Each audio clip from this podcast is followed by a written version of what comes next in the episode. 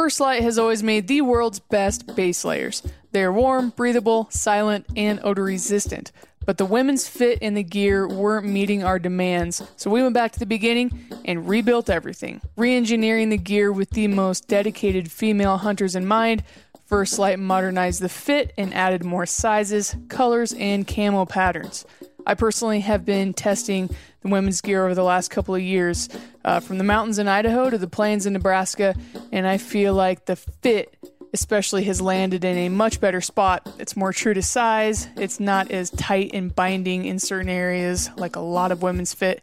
Uh, all of the pieces to me got an all around upgrade. It's awesome to see. So, for yourself or as a gift this Mother's Day, pick up First Light's new women's merino wool and get free shipping on all orders containing women's gear.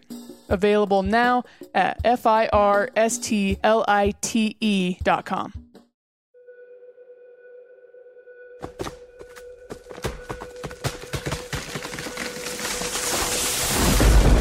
This is the MeatEater podcast coming at you shirtless, severely bug bitten, and in my case, underwearless. We hunt the MeatEater podcast. You can't predict anything.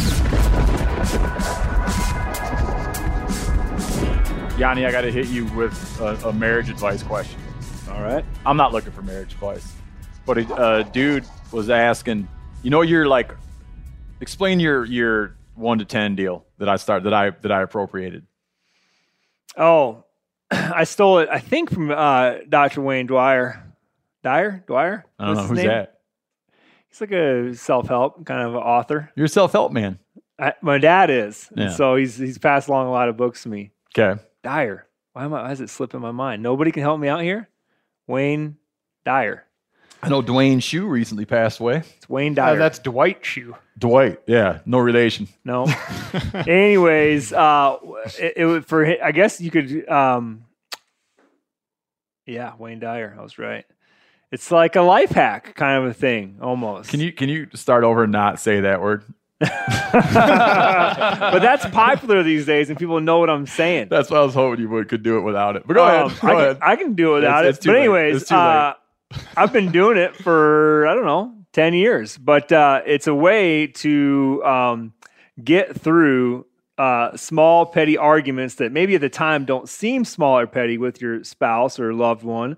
Uh, to get through them efficiently and move on, which he then realized that it was probably a, a petty argument and um, it's better just to have it behind you. But the way you do it is if you find yourself in the situation where you're arguing about how, let's, the example would be how to load the dishwasher. And you're arguing about it, and someone realizes, man, this would be a great time to execute the one to 10, um, what do you, what'd you call it? Like, uh, device to yeah. get through this argument. the one to ten Yeah. uh, relationship. So basically, advice. you just say, all right, how important it is to you. And at that moment, both people throw out a number, one to 10, one being, I don't give a shit at all about how you lo- load the dishwasher. yeah, to be like, now 10 that I think about it, I really don't care. Yeah, 10 being like, this is so important to me that if we don't load the dishwasher right, I'm going to be up tonight at 3 o'clock in the morning thinking about it.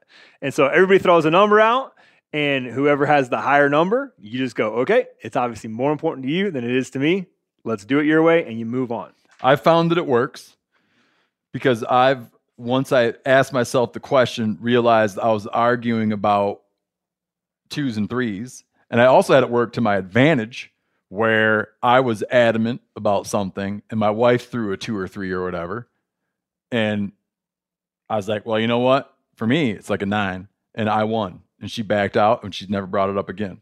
But you have to be fair. You can't always be throwing out eights and nines. well, this but- dude that wrote in, Yep. he shot the biggest mule deer of his life Uh huh. with his little boy. Okay, with his little boy. And he's like, Yeah, I'm putting it right in the living room with my other ones. Uh huh. And she's like, Uh uh Okay. He already had some up, and he was going to add It- another. There's a whole long story about what's there, not there, and all that. But just the, the gist of it is he wants it there. Yep. She's like, uh uh Um, so they do the trick that they that you taught them. And she throws an 11. Oh. But then goes to he's like, 11. well, hey, and so, and so if it go, and so he threw an 11 back. Okay. So at that point, you're just in a regular fight. Yeah. I just know. yeah. yeah, that's gloves off. It's it's just- obviously you just go back important. to like sleeping on the couch and You could combine this with your uh, hand holding trick, though. Yeah, I, we haven't talked about that on the podcast. I feel like I'm just getting a lot of marriage advice out of out of this whole deal. This is Miles Nolte talking. Not this, that. no, this is Miles Nolte talking. You related to Nick Nolte? Not that I'm aware of, but I have been called Nick my entire life Because of Nick Freudian Nolte. slips. Yeah, yeah. Dude, I'm telling you what, man. Prince of Tides, the book. He's not in the book. He's in the No. movie, of course. There's some good hunting and fishing stuff in Prince of Tides, man. Yeah. I mean, the, the Nick Nolte thing was fine in the 80s, but then when you had the whole DUI thing that was posted all over, you know, social media and the internet, that, that didn't go so well. He likes to pull, he likes to pull a cork. I didn't know that. Yeah, he got arrested and his, uh, it, was it was a big story. It was it was a while ago, but Hmm. Nick Nolte used to be cool. He's not anymore. My kids were watching a movie the other night on a movie night, uh, and he was voicing a dog, voicing a like old wise dog. Uh, where were we? Oh, there's an irregular big fight, but the, the trick. This is my dad's trick. When when one is fighting with their spouse, he likes to do it, and he would do this. Yeah, he likes to do it where you hold hands. You have to hold hands and fight, which changes the fight. Ooh, it does. It does. I'm gonna does. try You reach across the table and hold hands, and then be like, "I'm hanging up that son of a bitch and deer," right? Or however you're gonna go about it. Oh, another thing we were talking the other day, Cal and Yanni, you were in on this about whether it's okay or not okay to name your shooting irons Yeah. Or your bow or whatever. Yeah. And I was saying I don't, but I had my halibut rod was called the Widowmaker, and but I didn't name it that, but it just came with the name which I use. The man that named it dubbed it the Widowmaker, and this guy looked it up, and he's saying, you know, there's various things. There's there some people refer to a, a particular type of very intense bong hit as a Widowmaker. he found that there's a disturbing sexual practice called the Widowmaker, which I'm not privy to. But he says what he thinks you're getting at. I was saying it means that you're going to catch, I thought it meant you're going to catch male halibut, thereby widowing. Yeah, and I can see I can see mate. the other interpretation. His is Larger you're halibut gonna are like. typically females. I know. Yeah. That's the thing. So you're you're uh yeah. He gets into this deal. Uh you gotta introduce yourself. Sam Lungren. We're gonna get to you real big. But uh Oh God. he said what it means is you're gonna like the rod so much that you're it will effectively widow your spouse because you'll be fishing so often. um got an email from a guy, this is interesting. He was zapped on the ankle as a kid. He was in Custer State Park in South Dakota. Got zapped on the ankle by a prairie rattlesnake. Um, within seconds, he was temporarily paralyzed. And the weirdest thing, he says, he was left with nothing but his sense of hearing. Whoa. Whoa. Yeah. Almost lost his life. And there's this whole other story about the, the, the, dude, the dude that helped him out and in the way that he felt that the state park sort of didn't didn't didn't seem to want the news to get out. I don't know, but uh, but I thought it was an interesting story. Um, got some. We get hate mail. I never. I don't talk a whole lot about hate mail. We got an interesting hate mail from a guy who was pissed uh, about. He, he's pissed by a handful of things. He's pissed that we wear forty dollar underwear, which I don't understand because I don't know how much. My, I I know like I didn't know how much my underwear cost. My underwear costs nine dollars. Ooh, I'm gonna have to look mine up. I have what's called a varicocele, which is a problem in your scro. And it feels a lot better if I wear, I don't wear tidy whities, I wear black tidy whities. Three for $27. I checked. if I But use he, he's referring to the first light boxers. yeah, but I don't, Yeah. I don't wear Oh, them because my camouflage ones. varicocele problem. So he's pinning on me. If I did, I would just tell him. Yeah. Because I'm going to get to more of the things that he's mad about. But that's one of the things he's mad about. Expensive underwear. Yeah, uh, I think you're unfortunately you're just looking at those as underwear. They function just fine as shorts on the occasion. Um, I've hiked in them alone many times, and uh, you know for plane travel all the way up through riding a horse and mountain biking and all that stuff. Um, you know you don't stink so bad. So, Good, yeah, and you can wear the same things for six, seven days. and, and I do regularly. So But that's his gripe. yeah, I But got- here's the weird thing about this dude. he he says he's dr- he's drinking beer at SeaTac and acknowledges that he's probably had too many. How much is an airport beer? Ten dollars. At least. Minimum. So I don't At get it. Like Especially at that's SeaTac. what that's where this guy's letter becomes really funny because another main gripe of his is that he doesn't feel that non-residents should be able to apply for. He's mad that we talk about and have friends who and that we apply for non-resident big game tags, especially for like limited draw stuff. He thinks that this is bad because a lot of people can't afford that stuff and you apparently he feels that only a taxpayer like you should have to pay taxes in a state to hunt in the state if it's for limited draw stuff but again he's talking about like the working man but again you're buying too many airport beers i always feel that when people it's like if you honestly can't afford if you're alive in america today and have a vehicle in a house i could come in and analyze your budget and find the money for you to do an out of state tag I have often said, I'm like, myself personally, there's a lot of things that I write off as unaffordable, but if I looked at my yearly beer budget, the money is more than likely right there. You know, Janis quit drinking for a year. I was conversing with his wife about this. Well, I haven't yet. Uh, How do you? I was actually this was You're in the midst. Yeah, I'm in the midst, He's but I haven't done it yet. That's right. Uh, Next year in 2020, you can say that. but it's your intention right now to take a year off of booze. it is. As I look to get back into it, he's looking to get out of it. And his wife was observing to me um, just the observation of of not having to buy all that beer. And she said, "This kid can, or whatever. This guy, like, Think about how It's many like- states he'll it get actually like content in. impacts the bottom line. Apparently, Janis's beer habits. yeah, well, forty dollar boxers and IPAs are not cheap. So, and then the uh, he was also mad. Yeah, he talks about how I have ADHD and I'm a narcissist.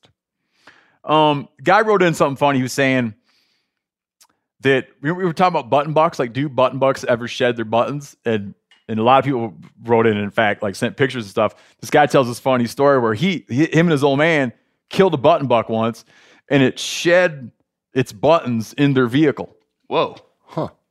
As they're handling it. So he saves them. He hears us talk on the podcast about whether button bucks ever shed the hardened piece. Goes to get his to take a photo of him. Can't find him. Asks his wife, Have you seen my two little things? She says, I didn't know what the hell those were, and I threw them out. So he's bummed about that. Um, emails coming in lately about Janis not getting the respect he deserves and From not who? being properly appreciated. And someone wrote in, the best I can tell, this is a poem about Janis. No, Have you mm. seen this? no. Does, Now- does it Go say who ahead. he's not getting respect from? No. I, I feel like I he's- assume it's like, I don't know. yeah. He feels that Janis doesn't get the appreciation he deserves. In fact, the guy that wrote the big hate mail about me having ADHD and suffering from narcissism, mm-hmm. he also said something like, You got to have all those people around you to save you from bears. so, So he's not I get entirely wrong. again, not I think he's wrong. like referring to, he's referring to Janis. That's great. Uh, now, I hold the cremation of Sam McGee and the shooting of Dan McGrew as sort of like the pinnacle of American poetry. Me too. Like, there's no better poem ever been written. So, with that as the here- here's, I'll I'll read a little bit. Oh, it's long. More imperturbable than a stoic philosopher, more patient than Job, as brave as a lion, as sharp eyed as a mountain eagle. Women adore him, critters fear him. In action, howl like an angel. Huh? You liking this? In action, howl. How? No, how? Oh, In appreciation, no, in apprehension, how like a god. It goes on. Another guy wrote in talking about how bad. I feel lucky just to be sitting next to you. I know, but then another guy writes in about how bad Janis is at math. Well, the poem didn't say anything about math skills. I mean, Yeah. let's be fair. In math, how bad? Remember we were talking about in Ohio if you shoot a buck and it's like how Ohio rates Yeah. the penalties for poaching, and that if you shoot a trophy class animal, they want to make it a lot worse for you than if you shot a forky. And they have this formula. Do you still have the formula on you? Might be able to find it quickly. You made it. You you used you made a mistake in, in a term in a term you used in a mat in a in a in a teacher a calculus teacher wrote in about it. Uh oh. You said, okay, so you take the gross score. Here's the formula. Oh, you already have it. Yeah, I, re- I just realized I have it in front of me. You take the gross Boone and Crockett score of an animal, and just real quick, remind people how you determine the like. How, what are the measurements to when you when we talk about this?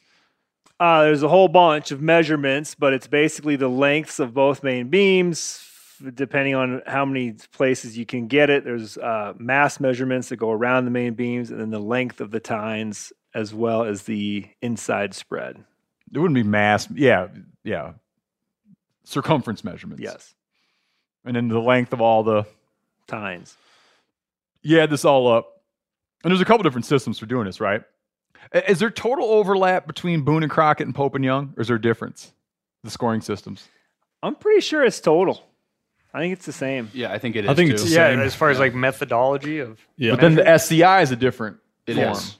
My brother's a proponent of he wants to establish a system which might be in use somewhere. He thinks that there's only one measurement. It should only be water displacement.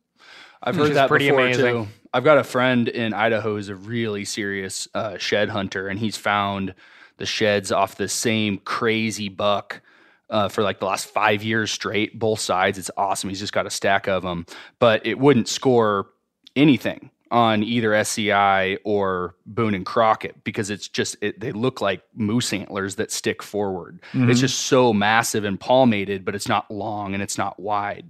But he was telling me about the water displacement and how it would do very well. Yeah, it should that be like that's his view. His perspective is if it's big, it's just big. Dip it in the water. How much water does it displace? It's and there you see volume. whose is the biggest. That way, if you drew a giant club, you could potentially.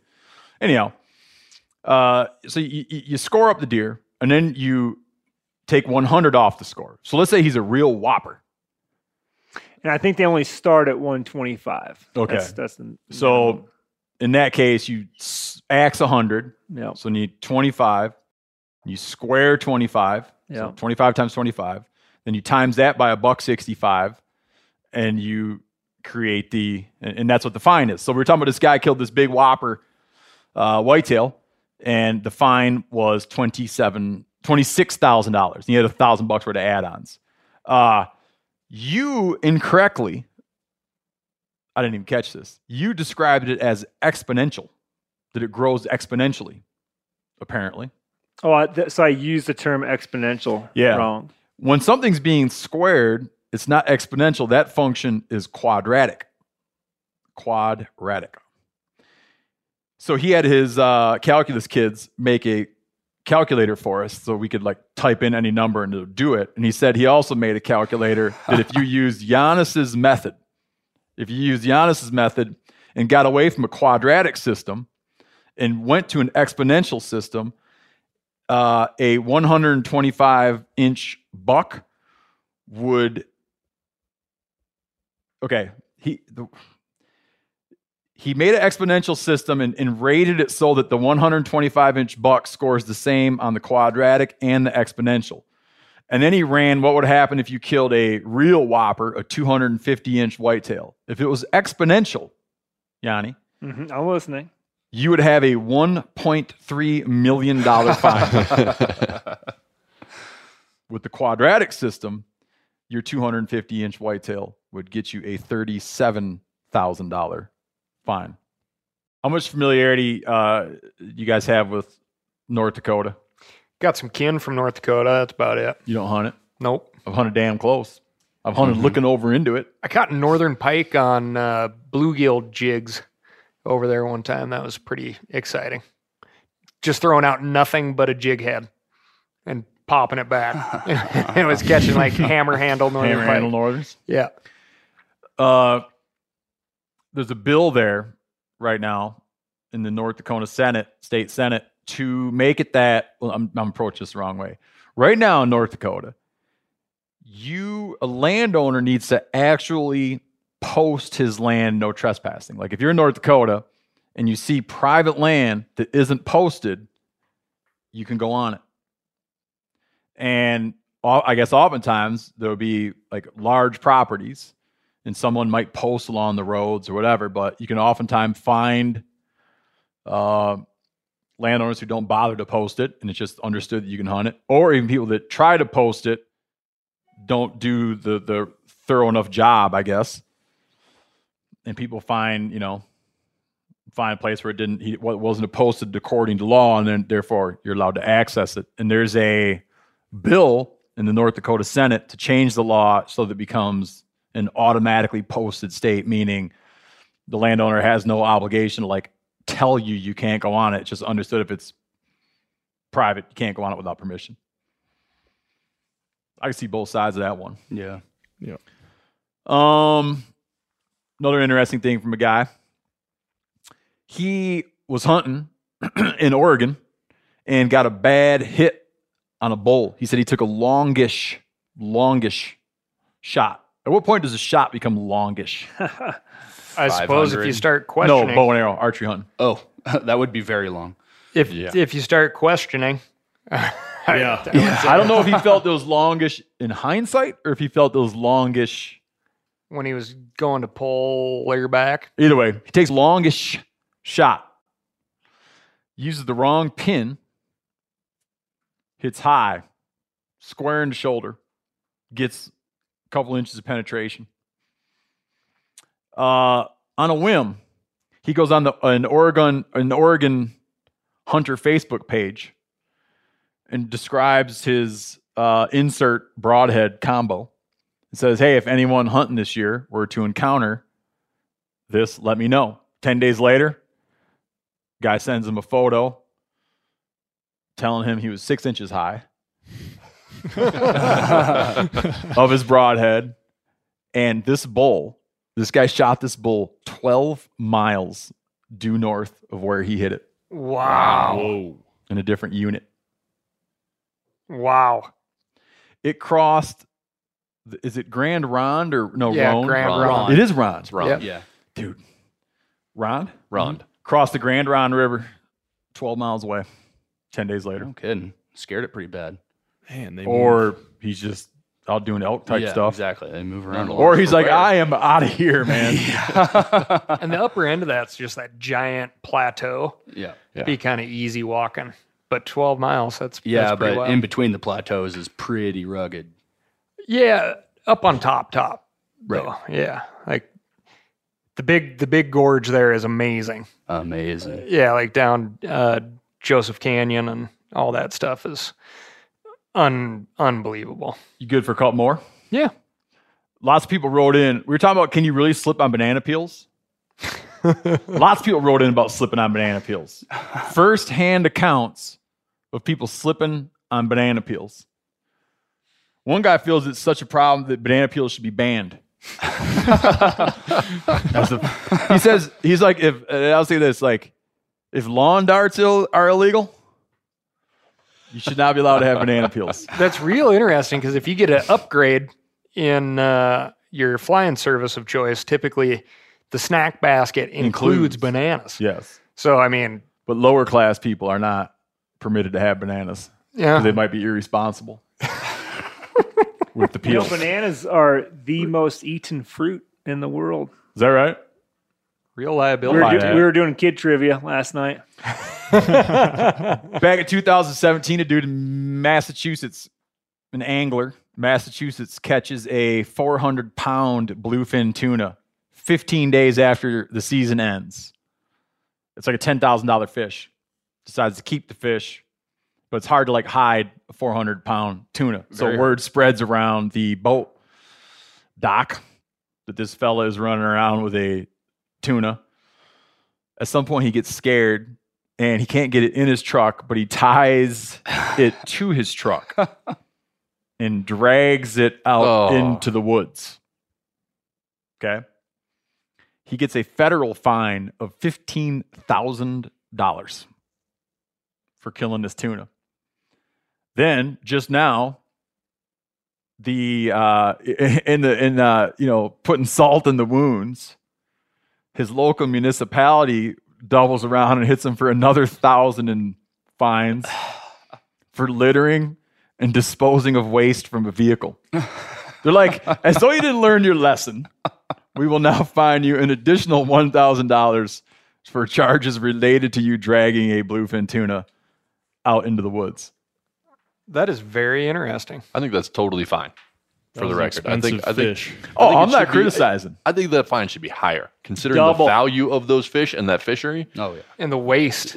That that should be 26 significantly yeah, higher. 26k for a whitetail. And here you have like a here you have like a fairly threatened species. Yeah, like a fairly Yeah. depleted species. Yeah, and it wasn't the we we I forwarded around that article about that bluefin, the first bluefin of the season that Went was over a million bucks. Yeah. over a million bucks. No. Yeah. Yes, oh in yeah. Japan. Absolutely. The Japanese fish markets. Yeah. Because they had the right fat content Yeah. and everything. Yep. Yeah. No. and, it, and it was the first. Absolute. Yes, no, this I'll- is I'll this is find the legit. article. a dude got a million for a bluefin. Well over a million, if I remember correctly. Yeah. And this guy like owns a like a chain of sushi restaurants over there and is known to be a big uh, guy with a fat wallet, I believe is the story. And But I'm pretty I- sure that wasn't the first one No. to go for over a million. No. No shit. Yeah. I mean, I knew they were like extremely valuable. But I want to know Bluefin tuna goes for three million at first 2019 sale at Tokyo Market. How many pounds was the fish? 612 612 pounds. Because I know that they'll go. Like I was talking to a guy that sold some bluefins over the year and over the years, and you take it down right away, and they pull a plug out of that thing, and I don't know what they do, but Yeah. they're very interested in fat, and I'm sure a host of other color, fat, and all that. And you either got gold or you don't have gold. Yeah. And he says it's hard to tell. Like he couldn't tell, Yeah. but they damn sure know. I was just watching that uh, documentary, Jiro Dreams of Sushi. That's a good ass. That movie. is a good It one. is very good. But oh man, it was amazing to see them go to the fish market and the guy's like, you know, to an aside, he's like, uh, I wish there was some actual tuna here. And there's like a, a warehouse full of these big, giant, beautiful looking tuna, and there's just it was all garbage to him. Yeah, and it's amazing. just Like they walking around cut them down at to where they can like stack them like cordwood, Yeah. right? Um, the cores. Me and Yanni used that. Learned that. yeah, term. the cores. Yeah, this guy was uh this bluefin tuna that they found out in the woods was missing. Had its head cut. Where they leave the collar on, but take the Mhm. yeah the core. I, I mean, wouldn't you just? I'm dying to know what was going through the the psychological burden on this man from where he's like, nope, screw it, I'm hauling it to the woods. I'm keeping it on the boat. I'm not turning it back. Or was it like bleeding from the gills? And he was just like, man, why would I throw this thing back to the sharks? well, that's the difference between dumping it out. That's like you calling fish and game, Yeah. or you just cut the line once you realize what you got. Yeah.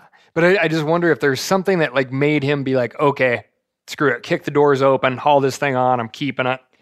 Cause then, and it's not his boat apparently, because I'm, I'm sure they would have dinged his, they could have taken his damn boat, right? I don't know what I don't know if they did that. Those dudes Um, that poached those bear cubs, man, they got their boat taken away. Yeah. and I think the truck they used to pull the boat. Yes. Is that Uh, state by state though? Whether or not they can confiscate gear for poaching? I don't know. I don't, I don't either. I don't know. But Uh, yeah, the guy had to have just been a mess. Then like all that compounds by the time you get back to the dock, and you're like, oh man, Wish I'd just let that damn fish go. yeah.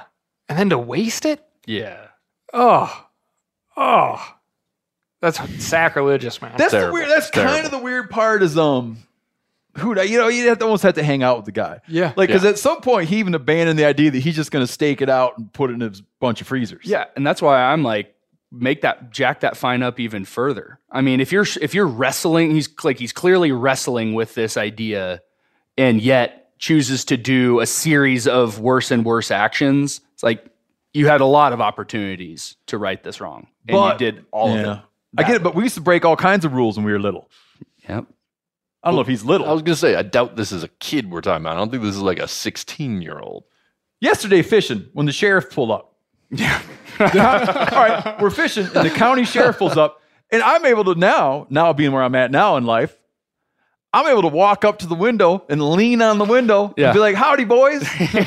In the old days, if we weren't doing something wrong at the moment, we were nervous about what we had just been doing wrong last week. Absolutely. Like pitchfork and salmon out from behind some beaver dam or oh, a little part of me was still like, what am I like? Where's my light? Where's what am I? Do I have barbs on my hooks? Oh, that doesn't matter here. Um, Am I old enough to be drinking? Yeah. yeah, like when you're like you see a cop, you turn the radio down. Yeah. I'm like old enough now where I'm just like, "What's up, guys?" well, Like, they I came up and they're like, I haven't what- even, I haven't thing even that- done yeah. anything. I haven't done anything wrong even lately. The thing that threw me off was they're like, "We're gonna get out and talk to you boys." That Oh, threw yeah. me off too. I'm like, you know Yeah. what? Get out and talk to me because I haven't done anything bad in a long time. Yeah. I'm I, pretty. I haven't found any salmon in a da- drainage ditch saying shot it with a shotgun. Hypothetically, I grabbed my license yesterday morning in preparation for going out on the ice and actually opened it up, double checked the expiration date, yeah, yeah, right. put her in my, yeah, Yeah. got it. Uh huh. Copy. Yeah, I did the same Oh, thing. we're, we're coming up on the expiration here because when the first year I lived in Montana, I uh, I had a, a game warden. I was fishing downtown Missoula at the the Hollywood hole right in front of the DoubleTree. I saw a game warden watching me with binoculars. That's called the Hollywood hole. Yeah, just because everybody's looking at you.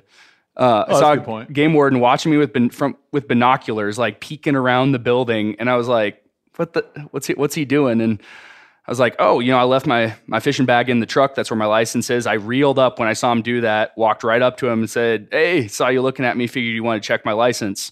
Uh, it's it's in my bag in the car. I needed to grab that bag because I needed to change flies anyway. He's like, "Oh, great, no problem. I'll walk walk with you." Walks over there with me. I grab my bag, give him the license. We're just shooting the shit, being real friendly and everything. And he hands me the license back. And as I reach for it, he pulls it back and goes, "Oh wait, this is this expired last week," and writes me a hundred and thirty dollar ticket. Is that right? Yep. My first year, first year living in Montana. always. And I was like, I was like, March I was 1st. like, there's a there's a there's a fly shop two blocks from here. I will literally jog there and renew my license. He's like, Yo, nope, oh, sorry, violator, no flexibility here. Yeah, because he was giving you some flexibility for not having your license on you. Yeah, he'd already like. Yeah. yeah. but but uh, but I approached him too, Right. so I felt I felt like I don't know. You I was I was also I yeah, I, Yeah. absolutely he was in the right there, and I was Yeah, I in the can see it both ways, man. Yeah, but I was I was just I was just Maybe he really get- annoyed by it. I went and pled it in court. Did you win? They reduced it to the minimum fine, which was sixty dollars. Yeah. yeah. That was worth your time. Yeah, thought so. But to circle back to the guy with the tuna, I just have to say, I hope he at least took the belly meat out of that thing. Because that, that bluefin belly meat is like the most just like leaving a buffalo. You You could find out because there's a picture of them. They had to call in a wrecker. They called in a wrecker to lift it up by the tail. There's Oh, a picture of it sitting on a, uh, a tow. They had to call like Bob's Towing to come down and get that tuna carcass. They What a brought it- shame, man. They brought What it a to a shame. garden. Oh, they awful. brought it to a local farm to fertilize it. Old school. Did it say he? Did it say if he knew that the quota was filled when he when he put it in the boat? I don't know. I don't know. I don't. I don't, I don't remember reading that. I think But it you made me want to bring up of something, man. Like, what was I going to bring up? We were talking about how I don't feel nervous about by law enforcement people anymore, which is good. What's in the good column? Shotgunning salmon. Bad Finding column. them. Well, when they make a bunch of wrong turns, here's the thing: is if they make so many wrong turns that they're in some farmer's drainage ditch, we would take liberties with them because they're like, well, you're not gonna like run into another salmon and spawn on the gravel at this point. Like you're up Bob Weir's drainage ditch.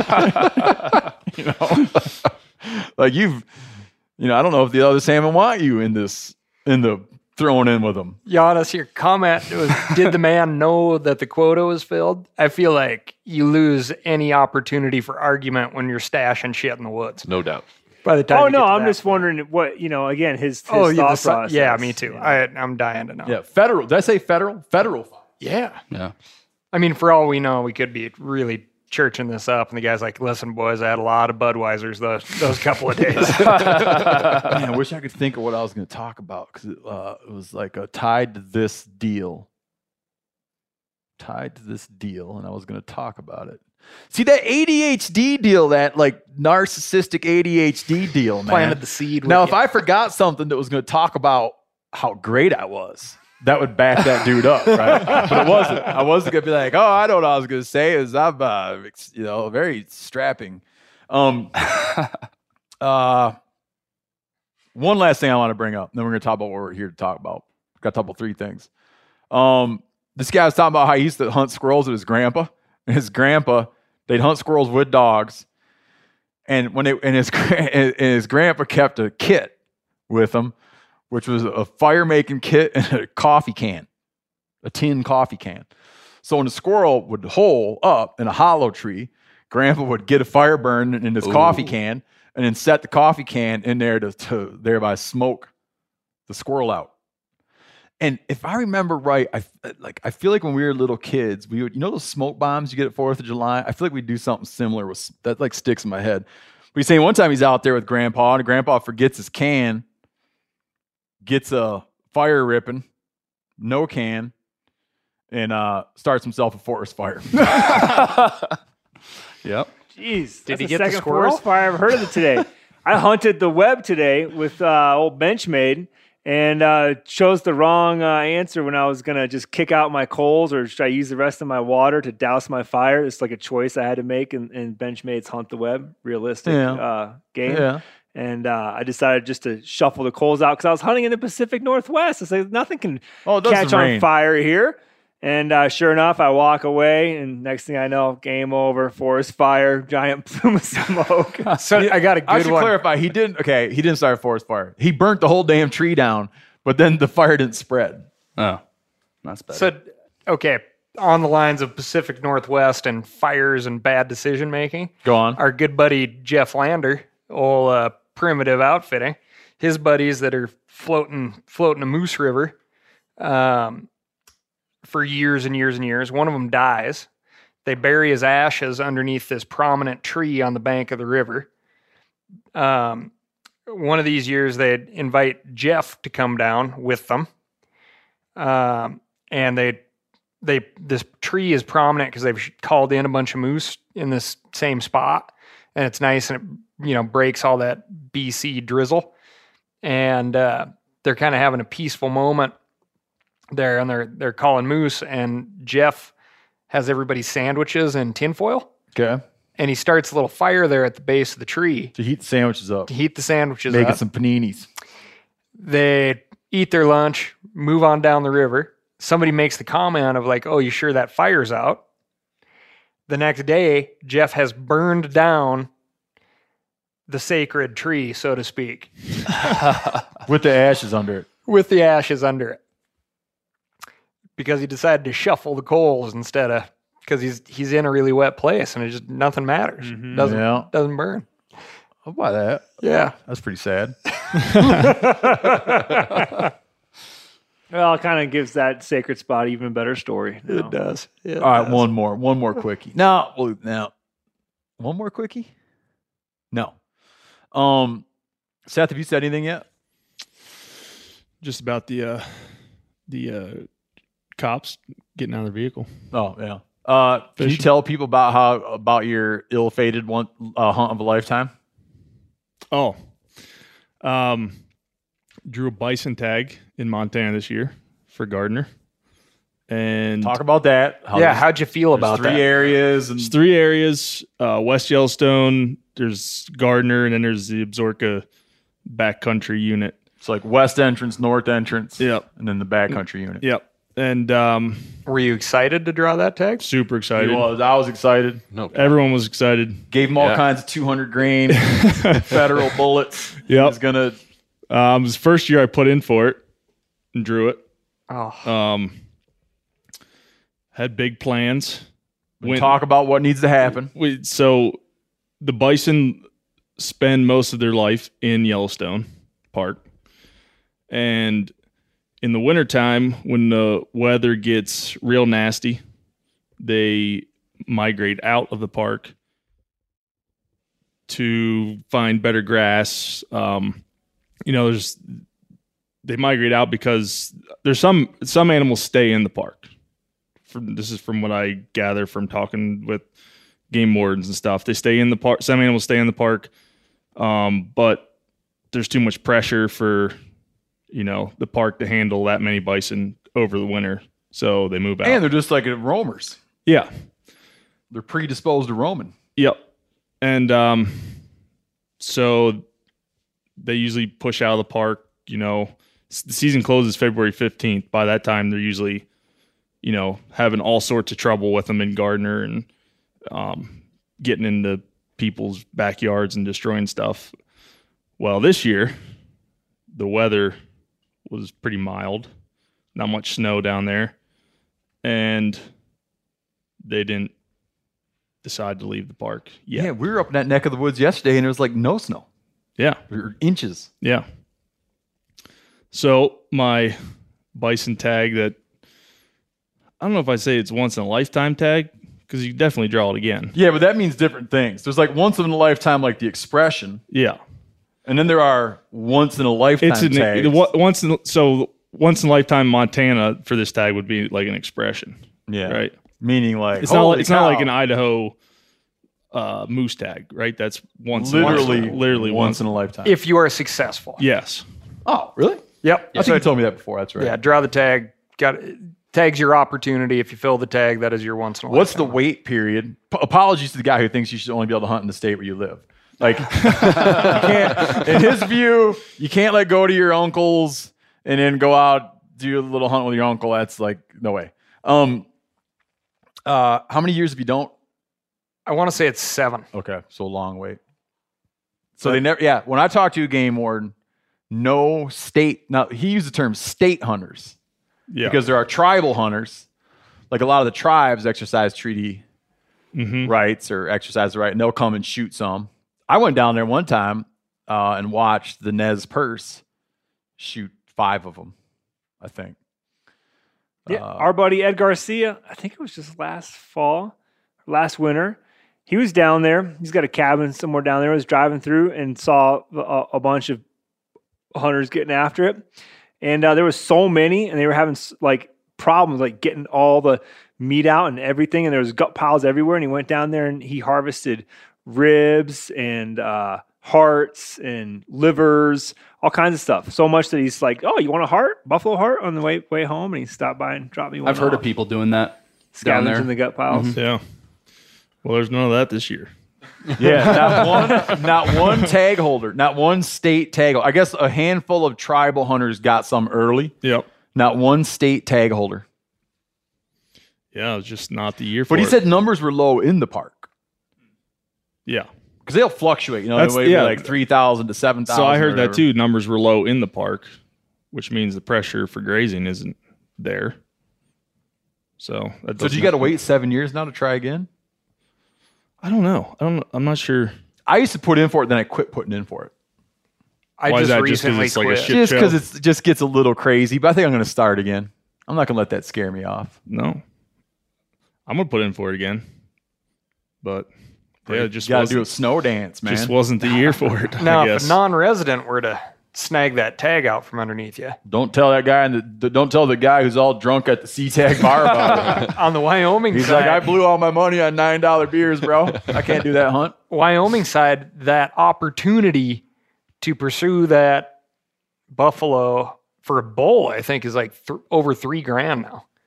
Hmm. What? Wow. Yeah, they What jacked their prices up last year. Oh, the tag. If you draw the tag, it's three grand. Yeah, as a non-resident. Whoa. Now your resident price, uh, there's typically a pretty vast discrepancy between your resident and non-resident prices. Would any, anybody like to venture a guess as to why?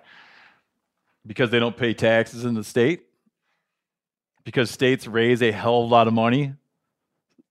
Uh, and they fund a large portion of their fish and game operations through the sale of non-resident, grossly inflated priced tags. For maybe And all those uh, resident folks, of which all of us are a beneficiary of, our tag prices seldom get raised. yeah, Yeah. So it's a subsidy. yeah. You hunt you hunt deer for thirty bucks, and another guy hunts deer for six hundred bucks, and therein you can fund a lot of wildlife work. Yes. Yep. Yeah, I, I do feel for this guy though, in the fact that I have definitely been the guy doing a lot of bitching about all the non-resident folks, the out-of-state license plates and stuff. And Oh yeah, yeah, yeah, no, I feel it. yeah. I feel it. I One- would, I would. You know what? Sure. I want to tell you about an American made success story and Black Buffalo's award winning nicotine pouches. Black Buffalo was built by dippers with decades of smokeless tobacco use. Black Buffalo is all about the history and tradition of dip, but they understand the convenience and discretion modern day consumers are looking for. Black Buffalo's nicotine pouches give you the versatility to consume discreetly, but keep the ritual with flavors dippers love mint, straight, and wintergreen, all proudly made right here in the USA. Tell them, Chili. The reason I like Black Buffalo pouches is one, they're very discreet. And what I mean by that is I can throw one in and almost forget it's there. And I prefer the mint pouches. So if you're 21 or older, consume nicotine or tobacco and want to join the Black Buffalo herd, head over to blackbuffalo.com to learn more. You can order nicotine pouches online. They ship directly to most states or check out their store locator to purchase pouches at thousands of retail locations around the country. Black Buffalo Tobacco Alternative, bold flavor, full pouches. Warning this product contains nicotine. Nicotine is an addictive chemical. Black Buffalo products are intended for adults age 21 and older who are consumers of nicotine or tobacco. Man, I just got a new truck. Before I even drove my new truck anywhere, I wasn't going to drive it anywhere until I put a deck system in it. That's how, that's what a believer I am in decked. I always thought they were a great deal, but now they're even better because they have redesigned their drawer system in storage cases from the ground up. It's like I didn't know there was a problem with them. I don't know, they seem great to me. Just an improvement on perfection. The new system, made in the USA, gives you 10 to 30% bigger drawers to fit more gear. It's lockable and secure, right? Weatherproof storage for all your gear. You build it right into your truck bed. You still have a truck bed you can put stuff on. The top deck of the new system has eight D ring tie downs integrated into the steel. So you have really burly anchor points to hook stuff down on your bed. So you got to slam on the brakes or take off real fast. Nothing shifts. And like I said, they're, they're, they're D rings that lay real flat. Like you can still slide stuff right across the deck. It doesn't catch on the D rings. The D rings are built in. The drawer system fits any truck or van on the road in the USA from the last 20 plus years. Decked is a game changer. There's no more like leaving stuff at home that you wish you had with you. The stuff I want in my truck is in my truck, out of the way and secure. Go to decked.com slash meat eater to receive free shipping. Hey man, after years of fine print contracts and getting ripped off by overpriced wireless providers, if you've learned anything, it's that there is always a catch. So, when I heard that for a limited time, all Mint Mobile wireless plans are $15 a month when you purchase a three month plan, I thought, well, what's the catch? But it turns out there isn't one. Mint Mobile's secret sauce is that they sell wireless service online. They cut out the cost of retail stores and pass those sweet savings directly to you. Ditch overpriced wireless with Mint Mobile's limited time deal and get three months of premium wireless service for 15 bucks a month. To get this new customer offer and your new three month unlimited wireless plan for just 15 bucks a month, go to mintmobile.com slash meat eater. That's mintmobile.com slash meat eater. Cut your wireless bill to 15 bucks a month at mintmobile.com slash meat eater. $45 upfront payment required, equivalent to $15 per month. New customers on first three month plan only. Speed slower above 40 gigabytes on unlimited plan. Additional taxes, fees, and restrictions apply. See Mint Mobile for details. Montana FWP raised something on the order of $21 million last year on non resident license fees. Yeah. You know what Which they do is with- like the second highest in the country, I believe. You know what happens in the trapping world?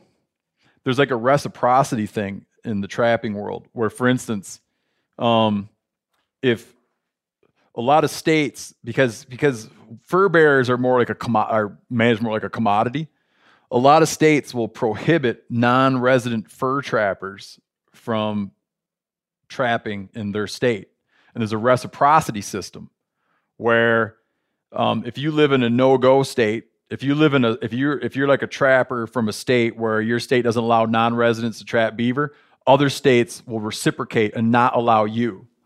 So for instance in montana you cannot trap fur bears no a non-resident cannot trap fur bears in montana. So a montana person is not allowed to go over into wyoming idaho wherever and trap. But someone like, from another your state yeah your state won't let our hmm. people come. We're not going to let your people come. I didn't know And you that. get I into a didn't- I little didn't know that either. You get into a little tit for tat. A guy wrote in like, how come how come people don't talk like why is Washington not a popular hunting state one, for, non-residents? Like one of the Where things do we they- start? Yeah, there's a bunch of reasons. Um, they're extremely conservative with tag allocation. Uh, It's it's expensive just to apply. And they I have a it hard. ton of points in Washington, and now it's three hundred and thirty dollars just for the application fee Yeah. for each one. So for like my moose goat sheep, I, I just don't do it anymore because it'd be a thousand bucks just down the drain, Yeah. Non-refundable. non-refundable. Yeah. No shit. Yeah. So some three state, hundred and thirty dollar application fee. some states will really stick it to you. Like to even get in is going to cost you. Alaska's smart. I shouldn't say they're smart. Their strategy is to sucker you in. The application's not bad. You got to buy a base license and you got to pay these fees, and then you draw and you get all excited and they zap you hard on the On the tag. tag. But then you get people who draw and can't afford the tag, and it probably screws you up on allocations a little bit. Probably. So some states want to be like, is he good for it or not? Send in all your money, demonstrate that you're good for it, so that when we give you the thing, we get our money. And it doesn't like you can wait and then later decide to buy it or not buy it, and then we have a better sense of who's like ready to roll. Yeah, Wyoming. Um, you know, uh, mountain goat is a species, and the uh, bison as well, where you can't accrue points for those. Um, but that's all the cash up front. Just like if you were to put in for any of the other species and not, and go for like the thin chance that you might get drawn um, without the points, you'd throw all your all your cash up front. Yeah. But yeah, that's two thousand bucks for a goat. If you're putting in for a bison, a bull bison too, you're at like five grand. In Wyoming. Yeah. Damn. Wow. What did your tag cost you that you drew? 125 bucks. It's 1,250 for non-res. Hmm. You want to see a good pivot? I do. Speaking of Wyoming, you like that? I do. That's what we learned to call it. We used to call it a segue, but someone was saying it's like a pivot. Larry Keene. Larry Keene pivots. Uh, Larry Bird, for that matter. yeah. Oh yeah. Nice. Um, real quick, real quick issue. Two real quick issues. No, you guys are all familiar with our friend Ben Long. Very. When we talked about what we're going to talk about, when I touched on, I one time touched on what we're going to talk about, and he emailed me warning me not to talk about it. so I don't want to talk about it because it scared me off.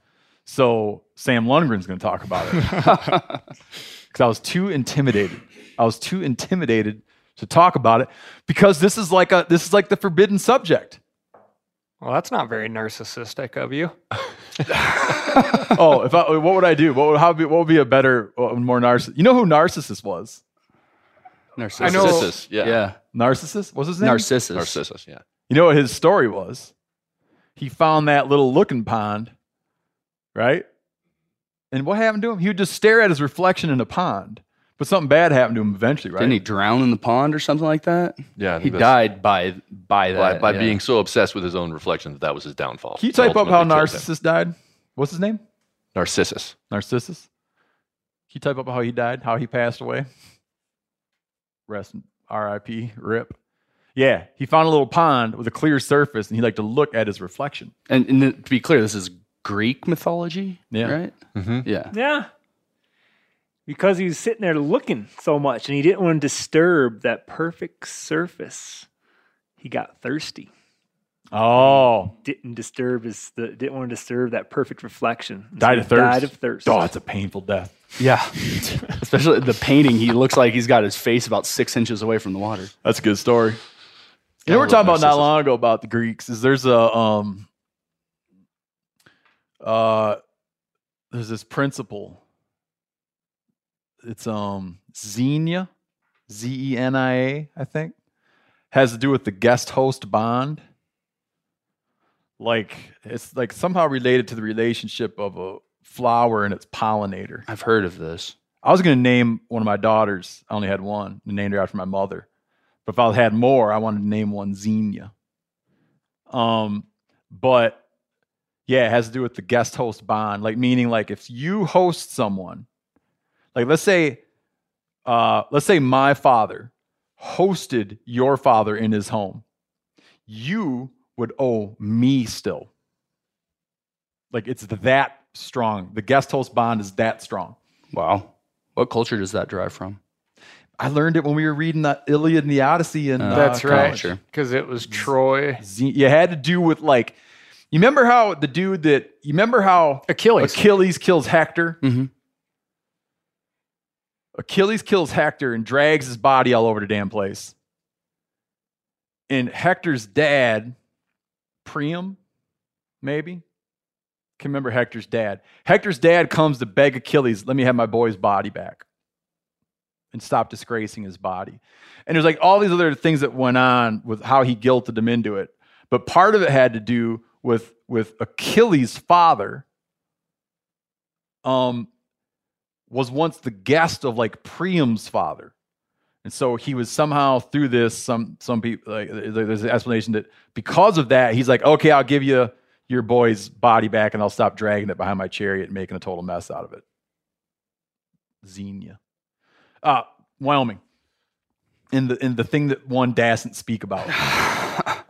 it's there's a Supreme Court Yeah. case. There- I want to explain to people the damn Supreme Court the Supreme Court court case. Well, now you got me all nervous about about opening my, my, my mouth about it, and you know, which I've definitely felt uh, throughout the reporting on this. Do you want to know how he you want to know the metaphor he used? I used it the other night.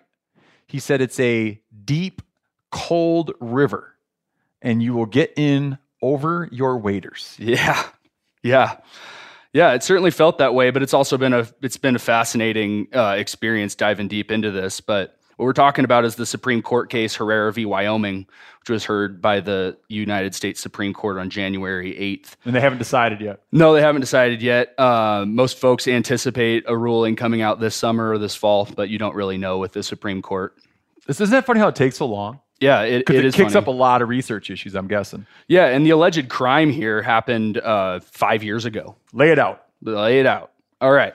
What happened? uh, Sam's now getting he's up to his knees. he's in his knees. In well, you hate, you river. forwarded some hate mail to me yesterday about this, so now I'm all nervous. Yeah, because Sam writes. Sam writes. Well, let's clarify. Sam writes an article about this, which can be found at themeateater.com. What's the article called? it's called Herrera v. Wyoming inside the elk hunting case before the Supreme Court. Uh, and he, he's already gotten hate mail. Yep. Yep. But you know, come, I, I mean, sure. it, it- it's more people airing their biases towards us um, than than hate per se. Yeah, it's not. It, it- and this was like, it- to be fair to the the one I'm talking about, it wasn't hate mail. It was like being like, "Hey, man, here's some stuff that you might not know." I, About. I learned I learned a couple Yeah, things. I, I from don't. I that. shouldn't tip. Y- I- that was a bad. You know what? Me saying that was a shitty thing to say because it was not hate mail. It was like being like, "Hey, I think you missed. You're off the mark." He was a total the- dick about it, but he You felt was so? he was he was uh he was Yeah, he wasn't, on like, some nice. He wasn't no. nice. He, he he started off by saying he was sorely disappointed, which is uh I feel like I don't know. I feel like that's my mom. Like, well, I'm not I'm not mad. I'm just disappointed. It's, Like, it's amazing that people. Some But- people are so uh, are, are really disappointed really easily. We got a piece of hate mail one time because because just out of habit we use the term like to instead of using something be like you're running it. You're like running whatever tripod, Mhm. and a guy took the time to write about how bad that is. so the people are like ready to be not happy. Yeah, they, they're they're they're they're they're trying to find any small flaw within it. And you know, I worked on this for three weeks, and I'm sure there are are elements missing. But I, you know, obviously my my goal as a journalist here was to put forward the most complete uh, and accurate version I could. And I tried to write something that would walk the line of like explaining this without you know pissing off people based on their preconceived notions of it Um, get- it so I tried into- to it play gets into- fair. it with- gets into race. it, it's it's it's highly racially charged. So let's let's back up a little bit and talk about what happened. So there's this guy Clayvin Herrera who used to be a game warden for the Crow tribe of southeastern Montana, um, and with two friend with a couple friends. Uh, they followed a herd of elk off of the Crow Reservation across the state line into Wyoming, in the Bighorn National Forest, where they killed three elk that they packed out uh, the game warden who ultimately found who uh, ultimately uh, tracked down this case and um, brought them to to justice, if you will, found a fourth bull that was untouched, but uh, they all claim that that was that must have been from something else or that he's lying or something like that. Okay. Um, And how, how did the? Is it worth getting into how the warden tracked down? I think it is worth getting into uh, because I found that to be I found that to be a fascinating element of this. Um, so this this ga- this warden who uh, testified before uh, the, to, before the court in Wyoming. Um, and I read through all of that. Uh, so he was finding a lot of poaching cases in this area. I, he, he referenced a friend of his who's a shed hunter who's spending a bunch of time up there. And this guy alone, who's not law enforcement, reported 12 elk poaching cases in this area that year. Butchered or partly butchered? Yeah, partially butchered like like carcasses? there's one where it's a big bull um, with missing just its head and its uh, back straps. Um, and yeah, I, I've got a I've got a quote. Um, Sounds like good hunting zone. yeah, Yeah, and he's like, yeah, and he's getting out the onX. yeah, this drops away. Wait a minute. this warden said I was getting pretty desperate. I mean, you know, the public entrusts a game warden to enforce the game laws. Uh, the way the vehicles were coming and going, it was obvious to me there was a possibility it was members of the Crow tribe who were responsible for some of this. Um, but the way he actually, the way he actually got to these particular guys, and it, it sounds like there, you know, there's probably different groups of people, and the Crow tribe is large with a large reservation. Uh, but the way he got to uh, these particular people and Herrera in particular was Herrera sent an email to Wyoming Fish and Game asking to discuss poaching incidents in this very area. Okay. And that was forwarded on to this game warden, Dustin Shorma, who then reached back out to Herrera and said, Heck yeah, I'd love to talk about that. We're having we're we're getting our asses kicked out there, basically. So they met up uh, on a back road near the state line in this area and and talked about what what their two departments could do to collaborate uh, and to try to solve this problem. But he walked away with kind of a fishy feeling about that meeting. So that was the he he Herrera, who whose name carries the Supreme Court case. Yes. He reached. out- I didn't realize this. Even like, I, I realized, but I didn't realize the implication of it. Yeah. He initiated contact. He did. I could I could pull up that email No, if no, you if no, you go on, yeah if you I somehow you missed that. see like it. in, even in reading it and talking with you about it, I missed that fact. yeah, he sent that email. I knew there was he- a conversation, but I didn't know that that's how it was initiated. Yeah, and he voluntarily went to meet up with uh, Dustin Shorma at the state line. They went up and looked at the carcass of a spike bull that had been poached in that area. But Shorma walked away feeling uh, uncomfortable with the meeting. Um, here's here's another quote from his testimony. He was interested in knowing who I suspected was responsible for these poaching incidents. He was curious as to the capabilities of our forensic laboratory in Laramie on the way home, I was kind of, I don't know, maybe excited that I'd be able to solve some of these cases. But by the same token, it bothered me some of the conversations that we had. I started thinking like I was maybe being taken advantage of, I guess. Um, so he got home and Googled Clayvin Herrera and found uh, his Facebook, but also found his postings on a brag board website called monstermuleys.com. Is it fair to call that a brag board? Uh, that's what a lot of other folks have called it, but Brag uh, board? I, I, yeah, you know, I I haven't feel like really. it's just dudes swapping info, man. Whatever. It's Well, a no, no, no, no, no. That's part within those forums. A lot of times there'll be sections where you swap info, but then there's also like a thread or an, a zone where Just- all it is is like I here's, got here's what I- I, I got killed. I wasn't trying to preference that. It's just kind of shorthand. Yeah, But- no, no, I got you. you know what I got you. mean? I got you. But I, yeah, I just would hate to take like a thing like that where people are, you know, sharing like legitimate info. Sure. And also, Yeah, that's like, fair. Yeah, you like to look. It's like you like to show pictures of. I don't know. Yeah, Sure, we go all, we all we all like to do that. Go I mean, ahead. I guess Instagram has become a brag board. brag board. That's fine. brag board uh, or a forum website. But uh, found a post there that Herrera had made called "Goodyear on the Crow Reservation." Okay. and there was photos of uh, these three elk in question, uh, also a pronghorn and a mule deer that other folks he he knew had killed. Um, but Shorma saw looked closely at the background of the photos and felt like they looked like they were in Wyoming.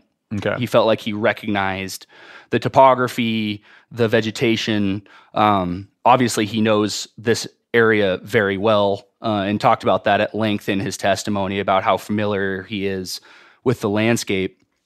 Um, he said, just based on the limited topography and vegetation I could see from the photographs, I kind of had a hunch where it was at, but I wanted to confer with some people who knew the area a lot better than I did. So we talked to some folks. He talked to that guy who'd reported all the all the poaching incidents. Um, and then this is many months later uh, after the snow had cleared because they weren't able to get up into that into that area in May. So this uh, the sh- that shooting and uh, the conversation between Shorma and Herrera happened in January. In May, uh, Shorma went in there with a wildlife investigator and printouts of these photos, and they basically walked to the kill sites and found all the carcasses. Uh, he talked a lot about um, finding like the f- the frozen ball of of like cud, if you will. Yep. Um, that apparently doesn't doesn't get taken by by uh, predators when they're when they scavenge. Can I interrupt you real quick? Go ahead. Talk about that, Seth, with your special buffalo tag that you didn't fill. Um, no, this is fascinating. Yeah, and, I never heard of this. They they send you all this information when you draw this tag, and one of the the rules that they want you to follow is if you kill one, you have to cut open the stomach con you cut open the stomach and spread the contents out. What? Because think about it. When mugs have been hunting in the area, later other people go, you got this big bloated stomach. I mean, grizzlies and Yeah. stuff eventually eat it, but then you got like that, you know, it just winds up. So they want you to cut it because then when you cut it and empty it out, it's like a really small thing. I feel like it's aesthetics. There's no other explanation. Yeah. It's got to be aesthetics because everything else is going to mop up all the soft tissue. Ravens, whatever, gets into it quick. Yeah, I mean, a predator or a scavenger rather is going to come tear that stomach open. Oh, bears lead Yeah. it. Just leaves it looking like someone dumped out a bag of lawn clippings. Yeah, exactly. But That's I mean, there's no other explanation besides like just the way it looks. It's yeah, because there is Yeah. uh, a lot of uh, non-hunting recreator Oh, yeah. overlap. Yeah, and, and zones. that's like the size of a wheelbarrow. Yeah. That stomach is like you couldn't even fit it in most wheelbarrows. And that's also a sensitive topic around there, shooting buffalo, and there are a lot of out. folks who are up in arms about that. And Oh, I mean, dude, I- there's a I- whole organization built around a whole organization. So Like- I, I can kind of understand why they want to worry about the optics of that. Yeah. All right, go on. They did, they did some cut analysis. Yeah.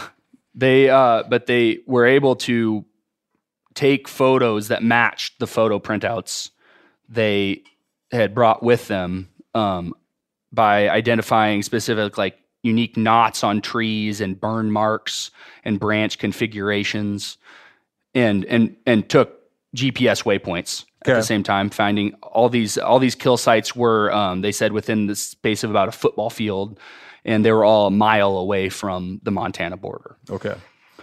Um. So he and they they so they found those three butchered elk, um, which, uh, in Herrera's defense, sounds like they were well they were well taken care of. They'd taken all the meat, Okay. but they did find a fourth bull that had been untouched, and so but it's May now. Yes, but it's May, So- so that so it's it's it's unclear uh, whether that was from Herrera or his group or somebody else, or if it died of natural causes. I got you. Somehow, So they, they couldn't tell what that bull died from. I don't remember exactly. Um, there, there's there's a lot of chatter about this. I think it's something we Oh, should sure, we yeah. should discuss. I've like heard but a lot every- of the chatter. That's why I'm, I'm letting Yeah. you say because you've looked into it more. I've heard a lot of chatter, and I heard some like surprising things that I, that I don't know if they're true or not. Yeah, and you know, I, I've had very little uh, conversation with Clayvin Herrera, but I have tried to get in touch with him several times, and I asked him specifically about that. Um, that was the first thing I asked him. In fact, because it's a you know it's a big accusation to level at a hunter, and um, but I also figured that was something that would you know maybe get him to respond to me instead of a softball question, uh, and he told me he um, he wouldn't even dignify it with a response. Gotcha. That's how like you know he felt very highly insulted by the accusation. Um, but anyway, uh, that's what the the the game warden from Wyoming said they found. Um, so they they put together this evidence, um, the GPS waypoints, the photographic um, matches, and he confronted Herrera on the Crow Reservation um, in uh, September and cited him for uh, two misdemeanors. Obviously, the hunting out of season without a license, but also being accessory to other people doing so. Uh, for the the two folks, they um, they possessed or they uh, they seized the heads of the elk. All three elk had already been eaten by that point. Okay. Um, and uh, those three folks uh, went to court. Uh, they uh, were pressured very hard by the state of Wyoming uh, to plead guilty, to plead out. the The state of Wyoming was seeking some thirty thousand dollars in fines and was going to you know come after them really hard with like you know removal of hunting privileges and certain things. Uh, the two other guys um, whose n- names are escaping me right now uh, did plead guilty. Um, For a lighter fine. Yes, uh, in somewhere in the neighborhood of eight thousand. Okay. Um, and probation and not hunting in Wyoming for three years. Um, a lot of a lot of this stuff is. Uh, I, I, I feel like people who know this case are just taking notes about what I'm getting wrong here, Mhm. and I'd like to uh, I'd like to you know kind of address that briefly by saying that a lot of these case files are sealed because it's an active active litigation before the Supreme Court. Nobody wants to talk about this. Like the guy who sent us that that pissy note um, yesterday. Uh, He was you know- privy to sealed information. he was very he was privy to sealed information and uh, ended his his letter um, with a long disclaimer about how we could not reproduce this, we could not use his name, that it was not the official opinion of anybody or anything, uh, and that's the, that's what I've run up against a lot in this court case um, because well, I've so- even had friends. so I've many people are friends bound say, and well, you know on it. what happened, Yeah, and then they'd tell me some other part of it, and I would say, "Well, man, how where can I go see that?" And they'd say, "You can't." it's not part of the public. So it's hard to, yeah. And and what I'm what I'm talking about here, this testimony, uh, what I extracted by by skimming through 270 pages of court transcription from the from the testimony. But anyway, um, the, the the the the court in Wyoming um, did a issued a pretrial decision saying that these men could not use a treaty right argument within this within this case. So they in in, That- in that I- trial. and you, you don't need to explain it to me, but I, I just don't understand the court system enough to understand that. I, I don't either, Steve. And so, it, and it seems, it's, it seems odd. It seems odd to me. I wish But- I understood it better. I do. I do too. And I, I imagine this podcast will get a lot of people re- reaching out and maybe somebody we can actually quote about it. Um, and, and I, I, I'd love to talk to, talk to anybody about this. And I, I'm sorry if I pissed anybody off I with my reporting. I want to point out, I think you're doing a great job. okay. Thanks. I appreciate that. You're trying really hard because here's the thing it's not like we're airing someone's dirty laundry. This Yeah. is being heard by the Supreme Court. Yeah. And as we'll get to, this could is something that could have significant, I don't want to say major, could have significant tangible ramifications. It could, and it couldn't. Yep. Um, it couldn't. it couldn't. So, So have you hit some points here, Sam, where you like during your uh, investigation here, tracking down um, leads? Have you hit some points where you're like, I, I'm just this is pointless to go forward? yes. Yeah. Oh, I wanted to walk away from this so badly. I, I, I, I got to the point where I was like, man, I really wish I hadn't opened my mouth about this story because it, it, got to it got to the point where it was it was very difficult to proceed and to really know to be able to parse it because everybody everybody's got a vested interest here, and there there's so many different strange like competing uh, sympathies. Uh, most of the mainstream news coverage you see on here is about this is oh nasty Wyoming is just being mean to those natives that they promised this to and now they're reneging on these treaty rights all these hundred this 150 years later um, but then on the other side of it uh, you know is some some pretty uh, I feel like overblown um, rhetoric about what would happen. Uh, I've that- seen I've seen both extremes. You're right. yeah, absolutely. And so that that's what I was seeking to accomplish with this story is to is to make something that people could read all the way through that, you know, was aware of those extremes but didn't buy into them. And I think honestly most of the the feedback I've been getting about this was hunters saying hunters were angry at us for not condemning Herrera hmm and I, I, I that's just not my role as a journalist like i kept myself out of this as much as i possibly could obviously you can't completely eliminate bias but i wasn't willing to i wasn't willing to say that you know he But you haven't even sim- got, but you haven't even gotten to the part that the court cares about. Yep. yeah okay so yeah the part that the court You're cares getting all about circumspect, but we're not. yeah there yet. well yeah so th- so that's how he got caught uh the went went to trial he was found guilty the the uh, jury agreed with the prosecution that, uh, and so he argued because he couldn't make the treaty right argument in court, he argued that he didn't know he was in Wyoming. And that is the. Can I return to what sidetracked us? yeah, so, like some legal professional needs to explain to me how you can how in a court they can it can be dictated to you what I don't get it. I like let's say you kill someone and you're like you're like but it was self defense, bro, or I'm gonna act like it was self defense, whatever, and they say you can't say that. yeah. I don't understand that, but I don't understand. tr- Well, I don't okay, so okay, law- so I think I think enough. I think part of this, and gosh, I wish I, I wish I understood this Well, this better. But part of it is is an issue, is a thing called issue preclusion. So I think I think that's what perhaps where where this pretrial ish, uh, decision derives from, because Wyoming is saying that because this issue has already been litigated Oh. in in high court decisions that I'm about to discuss, because this issue has already been, been litigated, you can't re-litigate that issue. yes. So, So what? What? hold on one yeah, go ahead. He's saying he didn't know he was in the state of Wyoming, but he wasn't like the list of charges brought against him didn't include hunting without a license.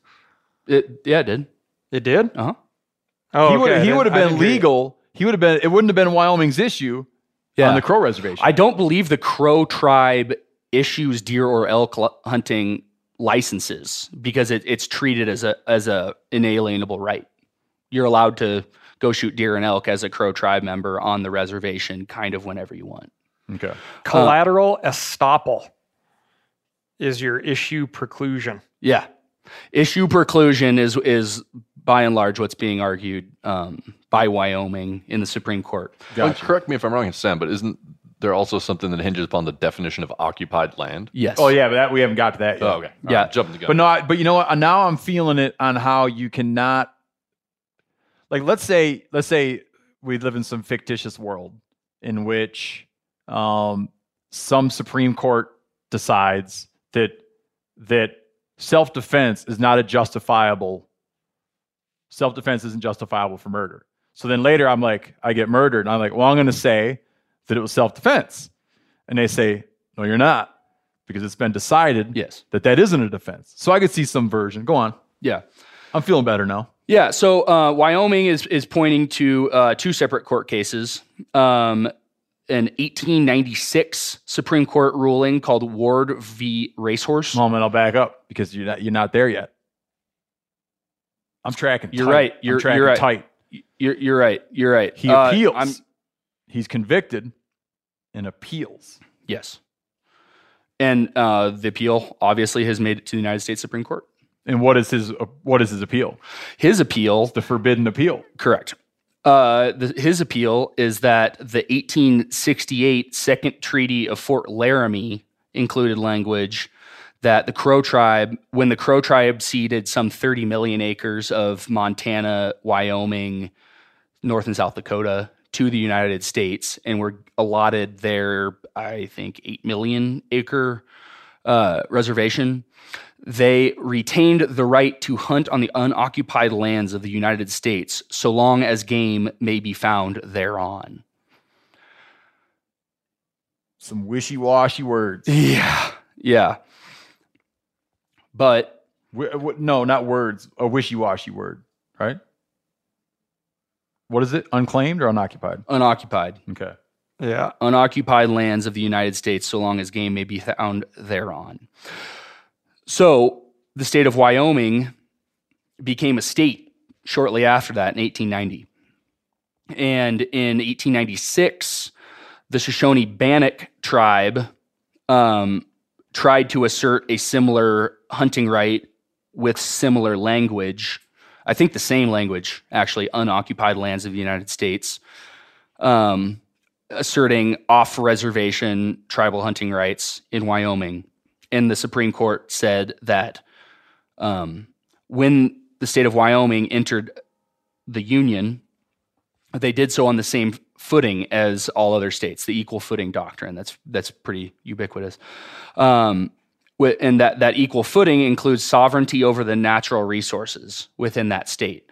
So Ward v. Racehorse said that the the Shoshone Bannock's tribal hunting rights were extinguished by Wyoming's statehood.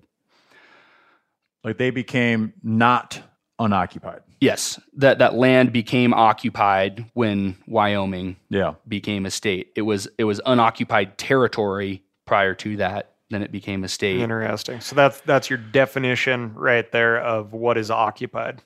Yes. And that's being tested, right? Yes, and and that's and there's there's another layer to that.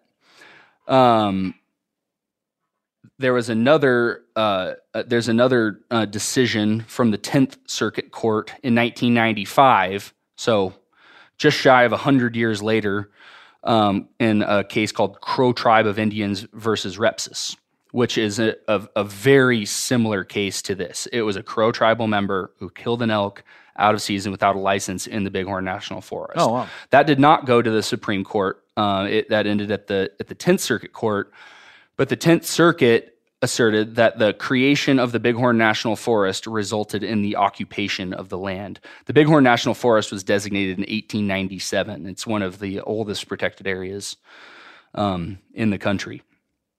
So there's those two those two cases, but shortly thereafter, after the uh, Repsis decision in 1995, uh, the Supreme Court heard a case called Minnesota v. Mille Lacs Band of Chippewa Indians, um, and the cur- the court maintained in that decision that the Mille Lacs tribe main, did maintain hunting and fishing rights on the lands they had cede- ceded under a similar treaty agreement, um, but they did not reverse either the racehorse or the Repsis decision.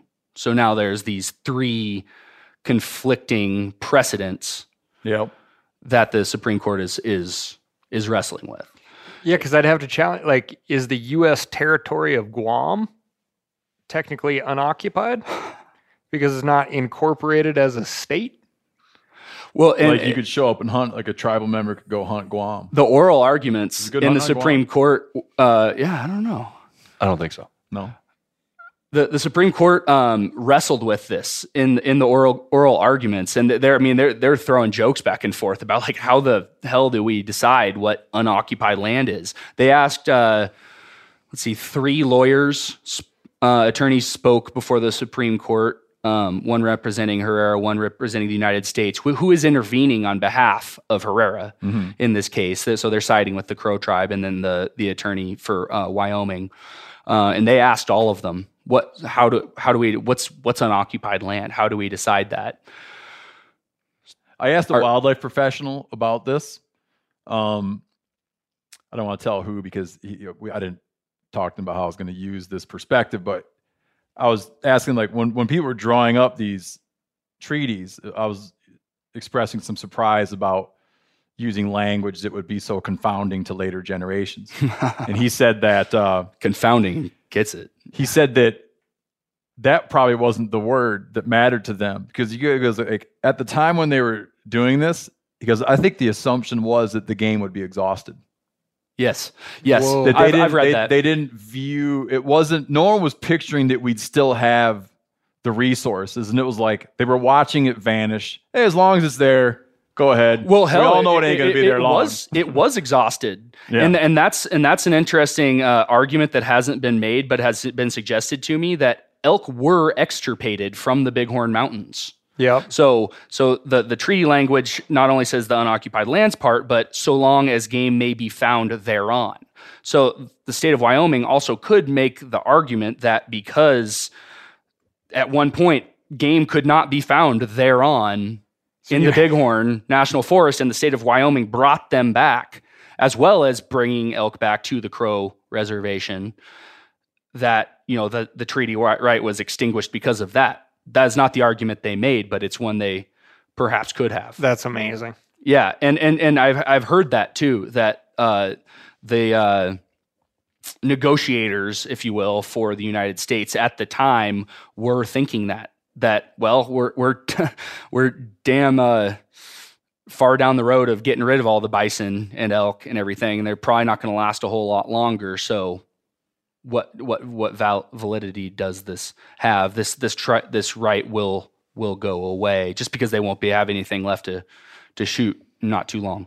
it seems that the money is betting on Wyoming losing. Like we don't know how much they'll lose or how bad they'll lose, but the money seems to be betting on that Wyoming will lose. Yes, yes, that's that's uh that's my uh if I had to read the tea leaves. And there's two there's two competing wisdoms here.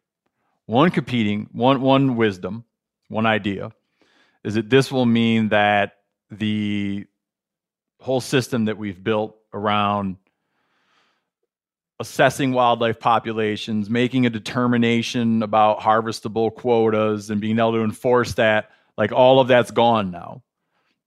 If, if I'm just saying the, the two like radical competing with Yes, that is Okay. that is the I'm radical. giving, I'm giving the radicals here. Yeah. the, the radical sides, and and and we'll get in on what might be the thing. But like, you you wouldn't need to you you don't need to look far to find someone who could say, well, what this could mean was is tribal members can go out onto any national forest, any BLM land. I've even heard na- national park Oh yeah, and shoot whatever you want whenever you want. whenever you want. Yeah. It's unoccupied land, and it'll make land and it'll make wildlife management very difficult because we won't have enforcement systems and, and, and quotas and, and and bag limits and seasons and all that. That's a, that's one thing.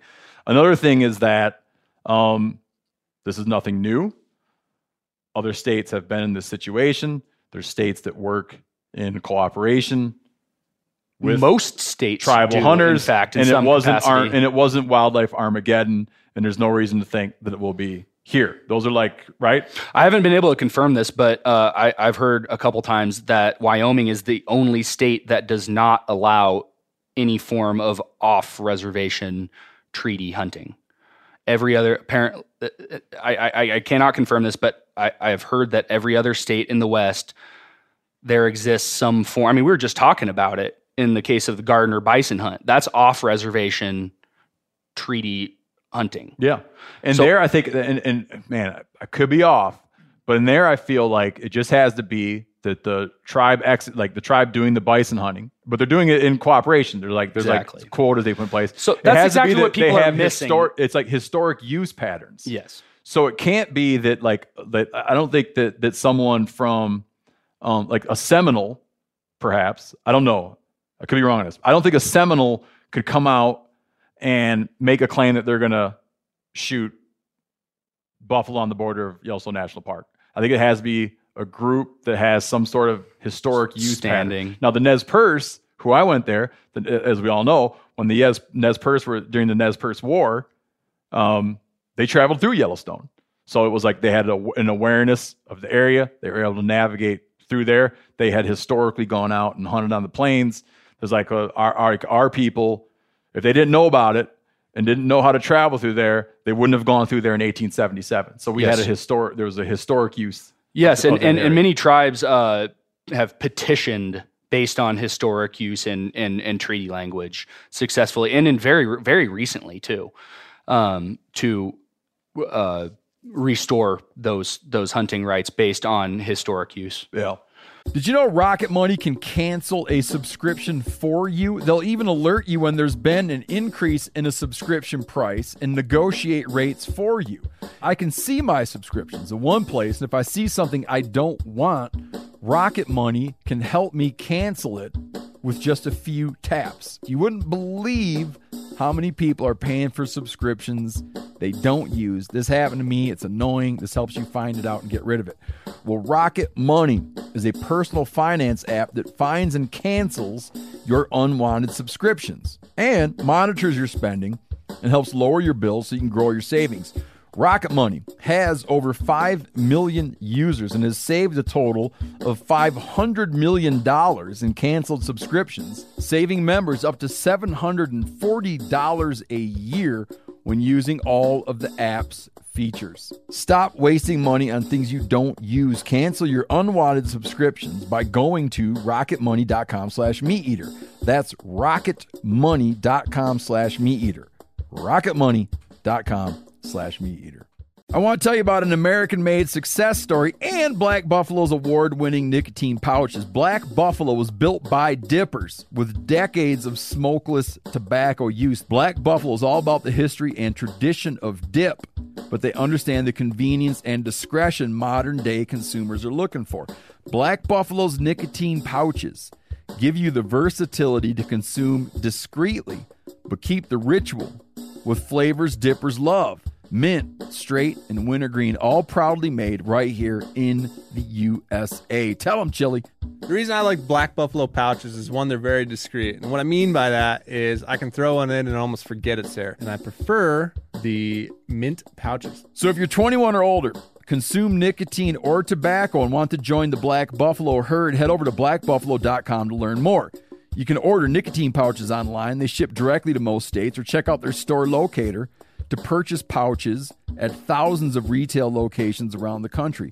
Black Buffalo Tobacco Alternative, bold flavor, full pouches. Warning this product contains nicotine. Nicotine is an addictive chemical. Black Buffalo products are intended for adults age 21 and older who are consumers of nicotine or tobacco. Man, I just got a new truck. Before I even drove my new truck anywhere, I wasn't going to drive it anywhere until I put a deck system in it. That's how, that's what a believer I am in decked. I always thought they were a great deal, but now they're even better because they have redesigned their drawer system in storage cases from the ground up. It's like I didn't know there was a problem with them. I don't know, they seem great to me. Just an improvement on perfection. The new system, made in the USA, gives you 10 to 30% bigger drawers to fit more gear. It's lockable and secure, right? Weatherproof storage for all your gear. You build it right into your truck bed. You still have a truck bed you can put stuff on. The top deck of the new system has eight D ring tie downs integrated into the steel. So you have really burly anchor points to hook stuff down on your bed. So you got to slam on the brakes or take off real fast. Nothing shifts. And like I said, they're, they're, they're D rings that lay real flat. Like you can still slide stuff right across the deck. It doesn't catch on the D rings. The D rings are built in. The drawer system fits any truck or van on the road in the USA from the last 20 plus years. Decked is a game changer. There's no more like leaving stuff at home that you wish you had with you. The stuff I want in my truck is in my truck, out of the way and secure. Go to decked.com slash meat eater to receive free shipping. Um, so what didn't we hit? What didn't we hit? Well, yeah, okay. So we, we didn't we didn't quite we didn't quite uh, wrap that wrap that up about what what would happen. So yeah, there's people who are saying, well, yes, if the, the Supreme Court you know rules in favor of Herrera, then all of a sudden there will be tribal members in every national forest in the West shooting whatever they want whenever they want. I'd be I'd be extreme. I would be that. That's just not going to happen. Well, Fact of the matter is that's not going to happen. Yeah, but you don't know because there could be some huge sweeping. Like now and then, the court will have like some huge sweeping thing that causes a lot of yes, but that there overturns the, a lot of the doctrine of conservation necessity is in everyone's minds here, and that is a a, a well established um, precedent that's that basically prevents courts from issuing decisions that would have drastic negative consequences for wildlife populations. Okay. This is this is this is something that dates back a long ways, and um, the Supreme Court is is highly aware of. The Supreme Court is unlikely to completely solve this issue. Uh, they they typically, I mean, the Supreme Court deals in high minded ideals, if you will. So they, what I would guess they would do is issue a test for occupancy. To I, I imagine they will say that there are unoccupied lands in Wyoming still. But what that means that that they may remand to a lower court or they may issue some form like what what I think about here is another case I'm familiar with is uh, you know the current litigation surrounding the Clean Water Act. Uh, so the, the the the issue there is like what what what are connected waterways? So like what are you allowed to pollute? What are you not allowed to pollute? And um, what they're basing a lot of the the revision of that Clean Water Act rulemaking is on um, significant nexus, or is it is it navigable, or you know how water flows from one place to the other? That's what the Supreme Court likes to do. Is like here's a test. This is how you go down and you go figure it out. Yeah. And what, so they'll probably remand to the uh, Tenth Circuit or wh- whomever it is, um, based on this. And I've heard some I've heard some suggestions that it's 150 yards from a road and 200 yards from a campground in in a national forest in on on public land or so so they they may issue some some like the, these are unoccupied lands but the conserva- the doctrine of conservation necessity will likely lead them or the lower court they remand to to effectively force Wyoming and the Crow tribe to come to the table and and say, okay, you you do have the Crow tribal members do have this right to hunt these unoccupied lands, whatever that they may be, and put it to Wyoming to accommodate them. Yeah, exactly. Wyoming will have to accommodate them, and and in the story, I have an example of how how that um, went down with a, a tribe in Colorado. Okay. Um, and so uh, you know, one guy I talked to uh, for this for this story, uh, he get he gives the uh, example of um, so say there's 100 elk tags for that unit currently. He it, if he's looking in the crystal ball or tea leaves or whatever, he's saying like, you know, currently, and, and you know these these are numbers out of thin air, but he's like, so if you currently have 80 licenses of those licenses going to residents and 20 going to non-residents, after whatever may happen, if they rule in favor of Herrera, then you'd have 60 of those licenses going to residents, 10 going to non-residents, and like 30 going to Crow Tribe Yeah. members. So, th- So that's that that's case, how like that's a how significant reduction of available tags. yeah Yeah. yeah You know, that's you just brought up something that's interesting with the guy. The, this idea of like, should you be able to do non-resident hunting? Is um most states also put a cap. Yeah. Most states limit like an available resource where only ten percent of the resource can go to non-residents. yeah. And Wyoming does all sorts of crazy stuff like that. Like you can't hunt in wilderness areas as a non-resident. Yeah, unless Without, without, without a guide. Yeah. which I believe is unconstitutional. But I bel I agree. I asked the governor there about that. He didn't even want to discuss it with me. I would imagine I he was like, that's an unfair rule. How do you justify that? He goes, I don't need to justify it to you. I should point out it was it was a joking. He didn't really. I mean, it was we were Yeah. informally joking around. uh, my buddies over there on the Idaho side, that that's kind of what they always come back to is like, listen, you may have more pressure in your area, but the number of non-resident hunters doesn't change. It's like for the last X amount of years, it's been this much. It's capped. Yeah, it's like it's it's never above ten percent. And he's like, yeah, I, I don't doubt that you're seeing more pressure in your zone. Well, Colorado archery elk is not capped. There's over the counter tags all over the damn state. Oh, really? Yeah. Oh, that's capped. that's interesting because Brody every feels like you will. That Brody Brody's predicting that you will see the end of that. yeah. It'll become capped. I I thought that they I guess not right. something, Yanni, it's not something's capped. happening to move it that direction. Oh, But they're doing some happen. stuff this year, but they didn't. They didn't cap like Okay. for the OTC tags. They didn't do any. capping. Idaho, every non-resident purchase goes against that quota. So it doesn't matter if you're buying all the way up in the panhandle, uh, you know, unit one, or all the way on the complete opposite side of Hell's Canyon. Um, it all comes out of a non-resident pool. Can I? Uh, I know I got us off on that, but can I get us back? What are we missing, Sam? I feel like we've covered it. So we got to wait now. We got we got to wait, but uh, yeah, you know, I mean, to If you had to one to ten it, one to ten it, on this is like one to ten it. Um, like this is like, oh my god, this is going to change life as we know it. Being a ten, Hmm. one will be that there's no not even a blip. You'll never re- you could live your whole life and never knew this happened. Um, where are you putting it?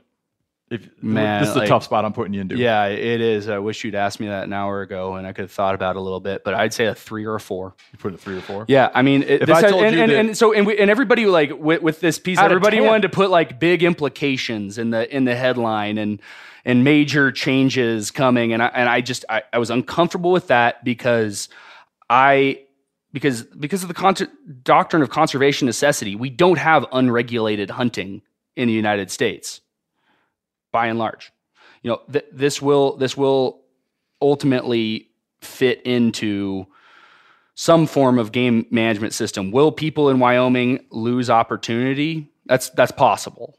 I don't think this Seems quite possible. yeah, quite possible. Um, but uh, you know, something something that um, Herrera's lawyer keeps harping on whenever I've talked to her is that elk are over objective in that unit, and that Wyoming apparently can't get rid of enough elk tags. And so, What's interesting about this, and we talk about this, and you talk about it too, is that none of this matters to the court. No. The Supreme Court doesn't care like about the elk objective. They don't care if you took all the meat, none of the meat. It doesn't matter if you shot a hundred of them. yeah, It doesn't matter if you tortured them. they're talking It doesn't about matter if it was ceremonial. they're It's like talking about like three or four words. They're talking about issue preclusion and unoccupied Yeah. lands. They're not. That's they're all not they making like was this ethical or it's like it's like they're looking at something very clean. Yeah. All of the stuff we're getting into, all the prelude is like germane. It's Yeah. like is someone who's living under this treaty that was made with the federal government. What is the definition of a term that was used in your treaty? Yeah. That's all. And Doesn't so matter. like and so that whole story I took I took people through is like and that that's what everybody points to is like it's like oh man he just he's felt so guilty he felt he really feels like poaching. Even someone on staff was like well he was poaching let's just say he was poaching. Um, not- that's not but it's not that's not asked. that's not that's not what's afoot here. That that's not what the Supreme Court does. More than likely, I would expect that whatever the Supreme Court decides, there will be another ruling by a lower court case that will decide if he was poaching or not, and he'll Mhm. get slapped with a fine for that. no, You don't think so? no. If he wins, he's not going to get a. If he wins the Supreme Court case, he's not going to get fined by the state. Right. If Well, you know, who knows? Let, let, let, let's revisit this after. yeah, let's bring a lawyer in here. But yeah, so I, I, I really, I really think that you know it, it, it will affect hunters in Wyoming um, by some measure, but I don't think it uh, blows up the North American model of wildlife conservation like some people are asserting. That's your prediction. That's my prediction. Let's, we'll return to it. Okay. Yeah, I'm gonna, I'm, I'm hooked now. I can't help but continue to follow this. So. Uh, it's it's gonna be it's gonna be quite a while until this is resolved. So we'll have plenty more opportunities. I don't have a good segue for what's coming next. Do you have a pivot? No.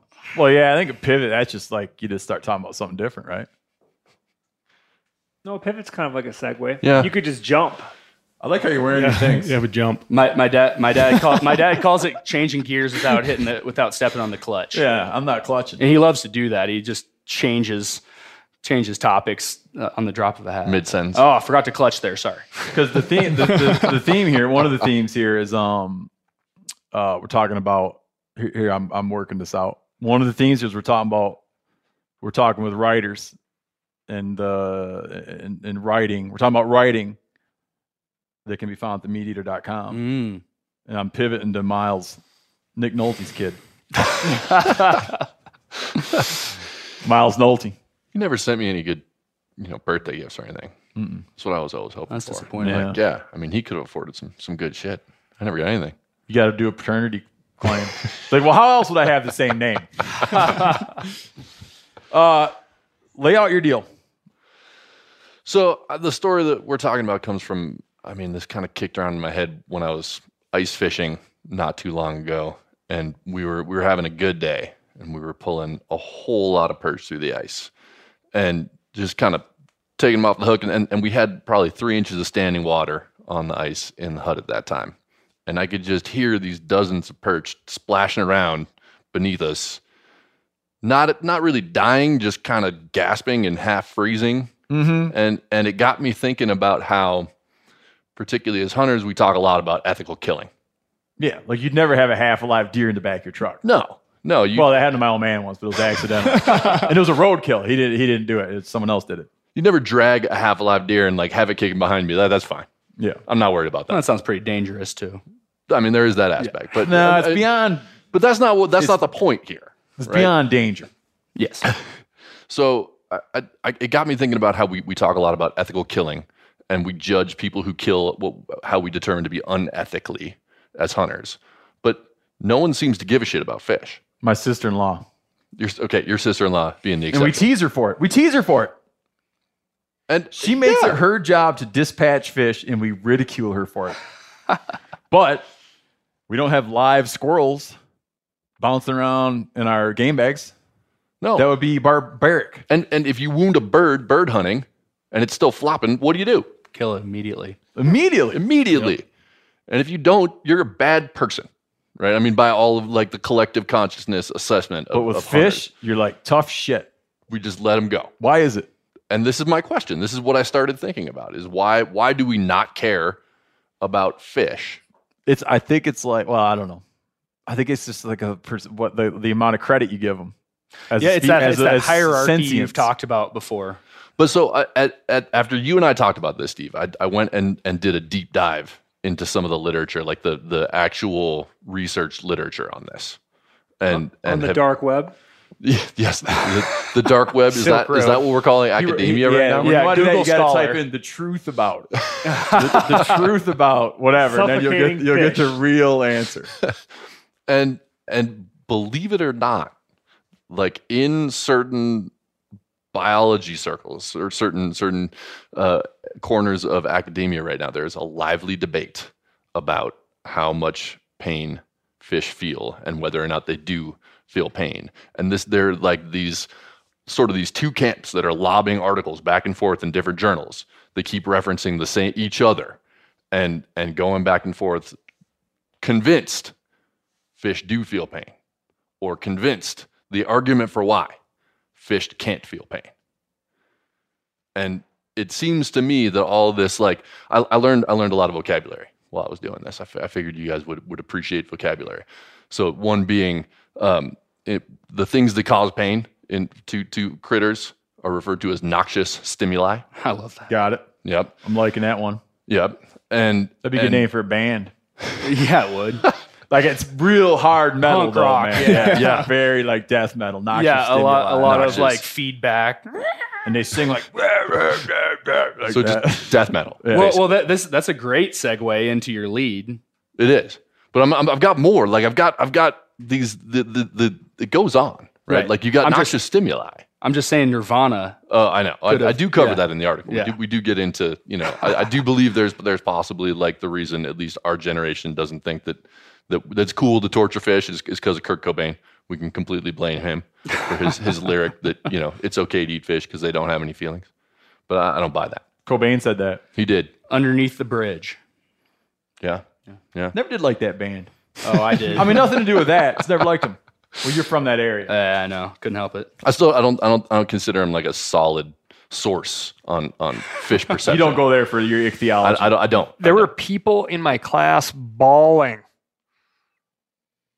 the day Cobain killed himself, or the day the news came out that he had killed himself. Listen, I'm not gonna bawling. talk about being. I'm not gonna like act like I'm sad when someone passes away.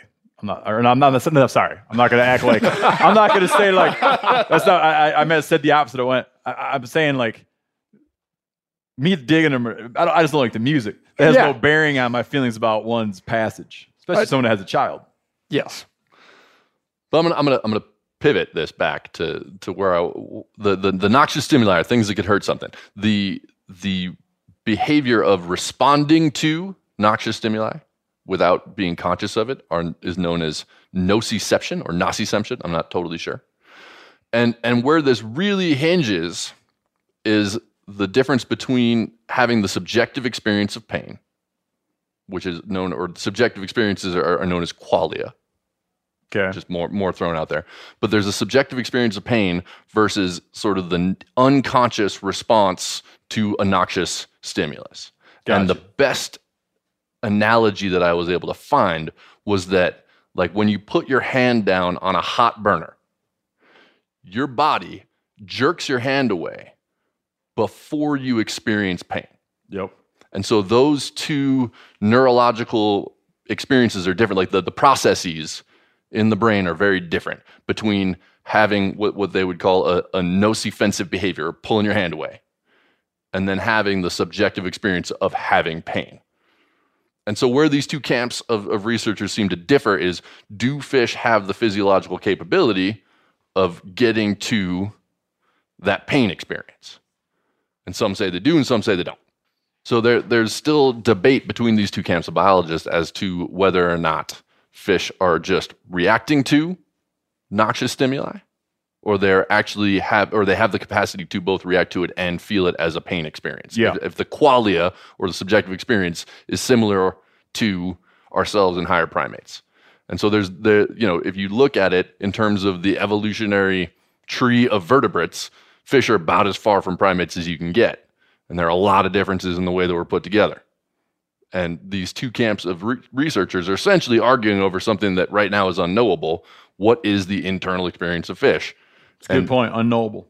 It is. And and they both seem to me, and I'm sure we're going to get mail from folks who are researchers who know more than I do. It seems to me that they're working from predetermined notions. One camp being like, it is we since we can't know the possibility of uh, subjecting these critters to pain that's not unnecessary is is atrocious, and we should therefore make sure we're not doing it. And the other camp saying the value to humans of our the way that we're doing things, like the way that we fish, the way that we farm, the way that we do testing on fish, is so high that we can't assume that they're having the pain experience. And so they both are working from their their sort of preconceived notions of value Yeah. and trying to prove something that at this point is unknowable. So where are you at on it? I mean, I, I'm stuck on the unknowable part, and I have I love fishing, and I'm not going to stop fishing.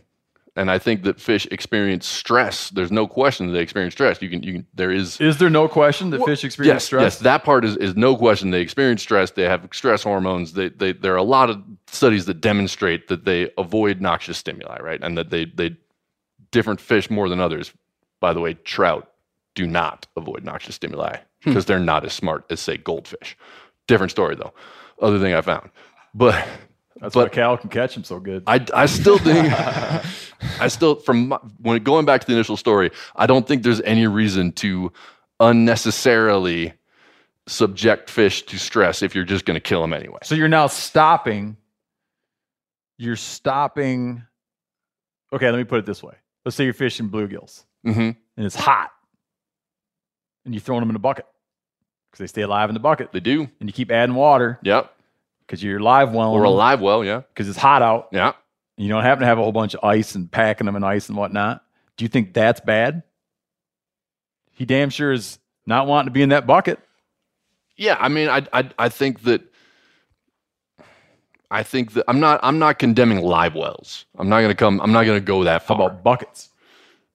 I, I mean, I think you make an argument. The bucket a live well are pretty damn similar. a properly managed yeah, bucket, I, I, I think those are pretty damn similar. I, I think, Okay. and I think that in that case, if you're planning to harvest that fish and it's a question of spoiling the meat and wasting the critter, I'm, I'm going to say keep it in the keep it in the bucket, keep it alive. But then dispatch it quickly when you remove it from there.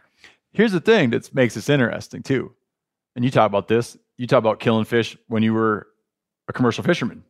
I was I was I was a guide. I was a recreational Guide. guide, but we were harvesting a lot of. I was I was guiding up in Alaska. I guided up in Alaska for years, and we harvested a lot of salmon for our clients, and we essentially became fish processors. Best practices. Yeah, was to get them in as quickly as possible, whack them right at the base of the skull till you get the twitch, and then bleed them out and get that meat off the bone. Well, quickly. and that's a lot more humane than commercial what I did. I, I commercial fished in Alaska for a long time, and we would haul in tens of thousands of salmon at the same time into our hold of refrigerated seawater. That's exactly 34 degrees, and so and they would freeze to death over the span of about an hour. They'd be swimming around in there.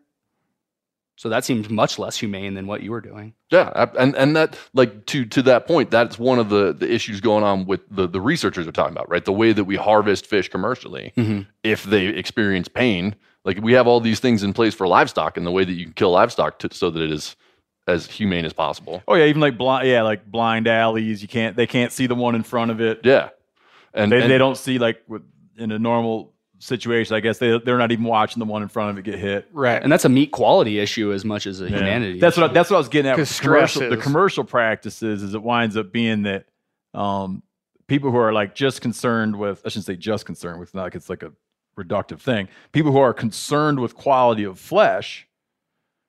Um, I didn't know about your case. I think people are concerned with quality fresh process real quick. yeah. But Sam's case is slightly different too, because we're talking about he's talking about humane, ethical kill, and this is a question of do fish feel pain? Yeah, well, this is both, and that's the difficulty of this of this debate is because we're trying to apply science to a philosophical issue. The reason that And we know this is coming from. possible, though, or it's a relatable thing, is congenital insensitivity to pain, or SIP. Genital or genital insensitivity. congenital, um, which is the human version of you have never felt pain, nor are you capable of feeling physical pain. So, by knowing about that, we do know that it is at least possible to say, well, these fish or what ha- whatever you want to discuss this on, it is possible that they could very well not feel pain because we do have an established case. Yeah. Um, I know that uh, these critters damn sure don't want to die. No. That's why. That's what. Yeah. I don't have. I don't really have anything to add. My sister in law changed my my, my sister in law made me feel slightly sensitive to it because she doesn't like it. And that that was the base of your We're out fishing catfish. She don't like them laying in the bottom of the boat, wiggling all around. She won't even fish. She'll just take a fillet knife and kill all the catfish. wow. I would say this. I would say this. I I think that the point for me uh, in all of this is that we we talk about trying to be at least conscious of the way that we kill things we're going to harvest and we're going to eat them. And I think that we should apply that to fish as much as we do anything else. And and because because it's unknowable, take steps to you know. I'm not saying don't go out and kill fish because I'm not going to stop doing that. But Yeah. to, Yeah. to to do it in a way that like if it, to not unnecessarily draw out that process Yeah, like because it's, someone's it's not gonna- hard to just whack them over the back of the head and they're done. Yeah, same way. Like if you kill your ducks, to someone say like, I don't. I think you should when you run up to a duck, you should make sure it's dead. That's not by extension saying you shouldn't hunt ducks. No, Yeah. We've just accepted that that's like a normal practice. Have you guys seen the the videos of the Maasai when they decide to kill, you know, their nomadic herders and when they decide to kill one of their beeves? Um like it's quite the slaughter process because like everybody's around petting this I would assume a steer. Um, I'm not sure what age class they select, but and that would suggest that they castrate. That would suggest that they castrate if it's a steer. But and I'm putting a lot of Western uh, so the critter, ag critter. on there. Yeah. So, but they're around like petting this uh, beef, and uh, I had and from what outside looking in, making it seem very special. And then somebody just pops a real quick hole in its jugular vein, and uh, they continue to sit there and and pet it, and eventually it just like weakens and goes to sleep, Is that right? the long sleep. You ever see Apocalypse Now? Oh yeah. Mhm. It's not how they do it.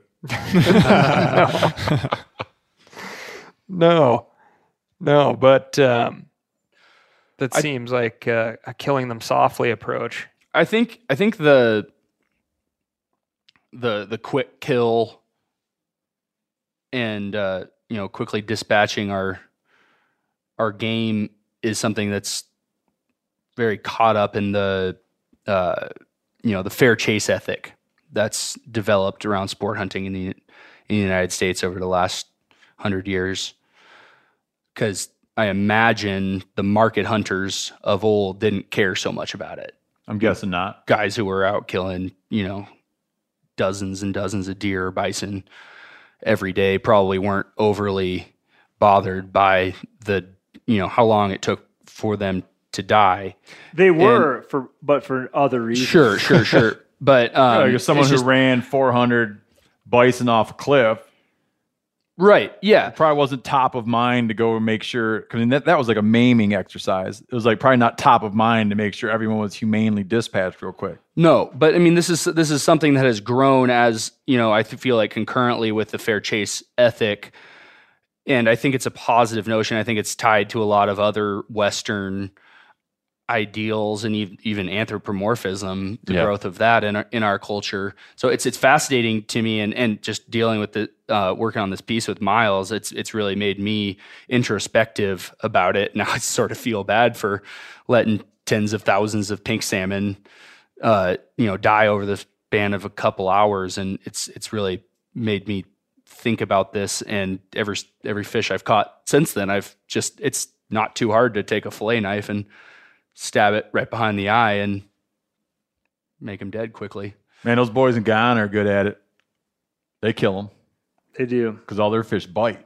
Yeah. So they don't want them Good flopping idea, around though. the bottom of the boat with it because they'll take a chunk out of your leg. And man, they got it down pat.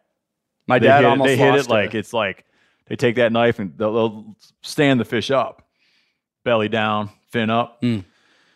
and they hit the sweet spot with that tip of that knife, and that fish is It's a good practice sometimes. My dad almost lost a toe to a Dungeness crab that was wa- wandering around Whoa. the bottom of the boat. But you know, some folks again for the meat, the consistency of meat that they're looking for, it's like you want to leave that heart pumping, pop a gill, Mm-hmm. and so bleed it out. so it's Yeah. bleeding out. Yeah. That doesn't sound very good. Uh-uh. And then there's that uh, EKG Oh yeah. Practice. I practice. was telling Miles about that. Yep. That's that that can't be a That good can't be good way to go if you feel pain. Well, dude, That's it's- where- that's there's where a they're cooked while they're finality still to it, though, alive. man. Once you ikejimed something, it's dead, Dead, dead. dead, dead, dead, Yeah. the dead, dead. Explain what that dead. is. So ikejime um, basically you start at the tail, um, and there's a lot to do with like getting the fish cold, um, but it's still alive.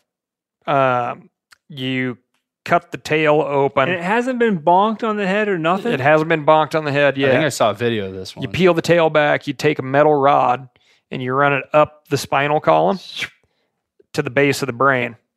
And what that does is it uh, prevents the fish going uh, for going through rigor mortis. Changes the way it goes through Oh. rigor mortis. Changes the way. Yeah.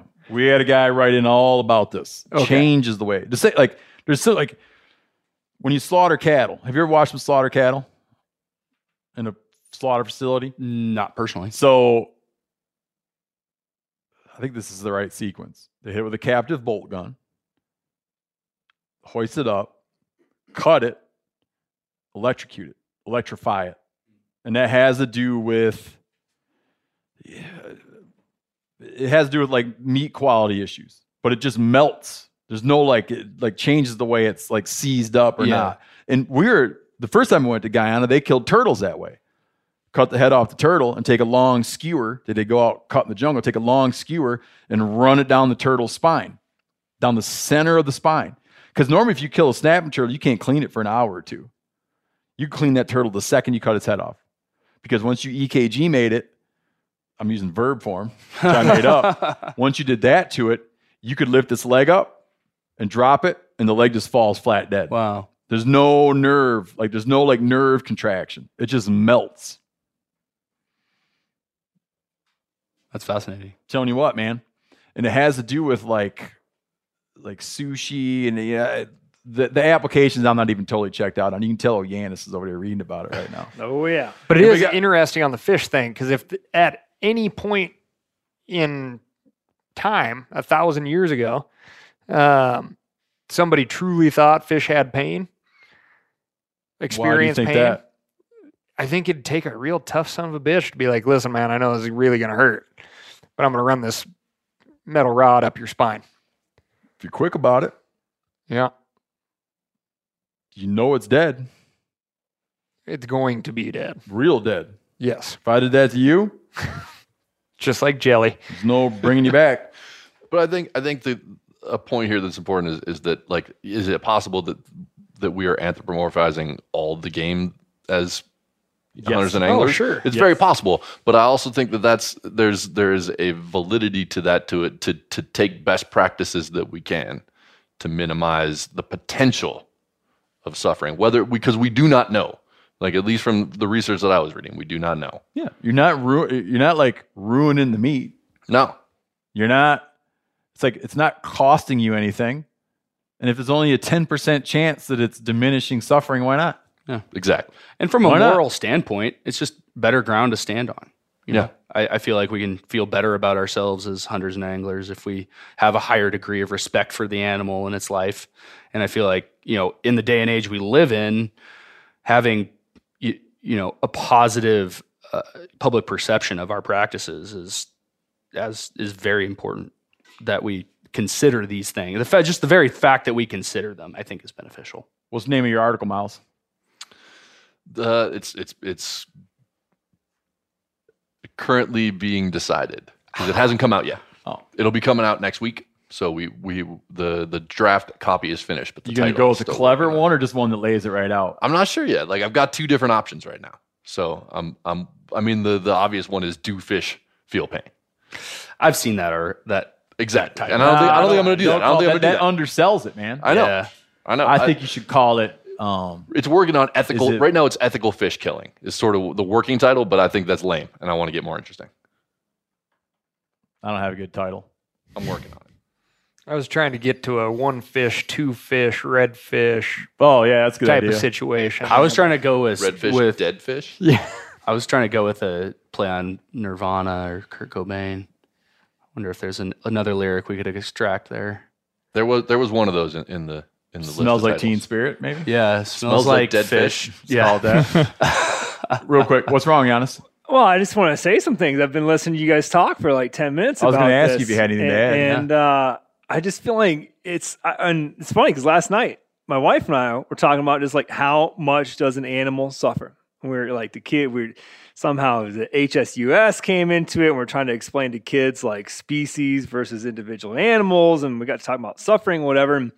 Until like we actually are able to say yes this is the experience the animal has we can't really even use a term and apply the term suffering to them because you just don't know and i mean look at how individuals are different you might suffer when we're out there in alaska in the rain and it's shitty and you have a suffering sensation i might not I might relish that and and, and and and do well in it, right? And so like it's and it's we bring up these things where like we're like, oh well, we feel better about it. And sure we do, but it's like this made up fantasy really that like it's in our own heads that we now feel better about this thing that we're doing where we really don't have like there's just no basis to it because we don't know You could say the experience. you could say the same thing though about all fair chase philosophy. Totally. No, and I agree. Like it's something that we've made up. And we've Mhm. decided that those are the rules that we're going to play by. Yeah, well, that, that's what ethics is. An animal rights ethicist that I spoke with, he, the guy that's interviewed in the Stars in the Sky Yeah. documentary, he, one of the things he tries, not tried out on me, one of the things he explained to me is he's like, look at the way our, like the way the country handles human rights. All, we recognize that all people have rights. It's not, we don't base out your rights, like an American's rights recognized by the government. We don't go like, oh yeah, but you're not that smart, so you don't have them. Or, um, you know, you're handicapped in some way, so you don't have them. It's just that we extend them. We, we agree on these ideas that all people Are created equal. have these things. And so he, that's what makes him uncomfortable with this idea. Well, I wouldn't do it to a deer, um, but I would do it to a fish. It, but he does a better, far better job of articulating this than I do. But I'm kind of doing like such a bad job. I almost regret bringing it up. But you get the point. No, making. no, absolutely. And and I'm glad you mentioned him because his segment in that film absolutely informed my thinking on this. I thought I thought that was a super interesting inclusion to the your discussion of hunting. Yeah, he's a good dude. Yeah, like an interesting, well spoken um, He guy. really looks the part of a philosopher. yeah, too. He's an interesting guy. Oh, the the human hierarchy of animals is something that I I find really terrible. It's like, well, you you would you get a lot of advantage out of that, you know. Do I get a personally? You know, he's saying you do. Oh yeah, yeah, yeah, yeah, yeah for I mean, sure. I, don't know what but you- I know what you've been eating. um. All right, Seth. You got any I final? don't oh, want to. sorry. Um, just so we don't have to deal with it next time we podcast. Ikejime. I just did a quick search, read three quick different articles, and they do because the main purpose is to do it quickly to end up with a better quality flesh. And so there's a spike driven usually right That's behind right. the eye Yep. to kill Oh. it, and then the process of bleeding and severing the spinal cord. Helen Cho, Helen Cho and her boyfriend do it, hmm and they have a special spike. That's right. I forgot all about it. He's got a special spike and a special wire. And he takes the special spike and puts it in a special place in the fish's head and then runs the wire up. That's exactly right. I would think he's got like a little special driver for his spike. This and was is very particular about the placement of said spike now that I think about it. I'm glad you brought that up. Huh. The picture here looks very much like a handheld Weren't you fishing with all- us? Were you fishing with us out there when they were EKG No. man those fish? We No. ate the fish raw. Yeah, Was it especially good? it's good, man. We ate a lot of it. It's a bummer when you get back to the dock and most of your fish is eaten up. Yeah. Living in the moment. Um, anything else, Jani? No. Seth? Bad year to be a bison hunter. I know, and you could have gone down and, and tried to implore them to extend the season. Yeah, I tried. I I Yeah. I tried that, but uh, And no word of a season shut me down. extension. not not that I've heard of yet. I feel like if it was going to happen, it would have happened, right? Yeah, Yeah. I think so. Sam, final thoughts, concluders? No, I'm talked out. Really? You got water coming in over your waders, bro. no, I think you did I'll, good. I'll, I'll stay. I'll keep my feet on the bottom. You did a great job, man. I didn't want to do it. Someone had to do it. Yeah, I felt I felt like it was I felt like uh, it was something you know in the space we exist in as the company that we are. I felt like somebody had to talk about it, and I didn't want to put that on anyone else, so I decided to do it myself. And it was it's been a, it's been a fascinating a fascinating process, and uh, hope people understand that I'm trying my best to to give you the most accurate version of the truth, and I'm not trying to preference it Yeah. in either way. Will continue to be fascinating. It will continue to be fascinating. Miles Nolte? Uh, I'm going to echo the praise that you've given Sam. I think he did a really good job with that piece, Oh, and that's man. a really hard one to do. And uh, I'm glad it didn't fall to me. You'd rather fight about flop and perch. hey man, I, I that that one I feel like I can get my head around, and, and I will piss off a lot fewer people. Yeah. You never know, though. Never know. You'll Never always know. find someone to get mad at. Oh, I mean, Oh, I'm yeah. gonna. pi- I'm good at pissing people off. I've done that my whole career. Okay. Uh, do you want me to clarify my hierarchy of animals statement? No, I- I uh, was you If excluding- you feel it's necessary. Oh, I was just excluding the the human animal from that equation. Oh, yeah, yeah. I thought you were talking about And your just- position at the top of the hierarchy. No, no, it just it really bothers me where it's like, well, yeah, but that one's special, you know, because in the charismatic megafauna argument that we always talk about, it just drives me crazy that people are so disconnected from what food is, so disconnected from the animals, yet they feel like Glue- yeah, glue trapping mice and shit like that. yeah, rats, yeah, Slapping mosquitoes. exactly, Slapping skeeters, glue trapping mice, and Yeah. getting worked up because some guy's eating deer somewhere. yeah. Yeah, but I Yeah. mean, 'Cause as that rat hunters, doesn't wanna live. We play we play into that too. So on some level, I mean, most hunters get weird about you know wanting to eat a monkey. Oh yeah, Dog. Yeah, or a dog. Yeah, dude. I'm telling you what, I, everyone believes in a hierarchy. yeah, I'd put monkeys absolutely. high on the thing. Well, I remember when we were at the fish shack years ago, and uh, your oldest boy was uh, Challenging the hierarchy.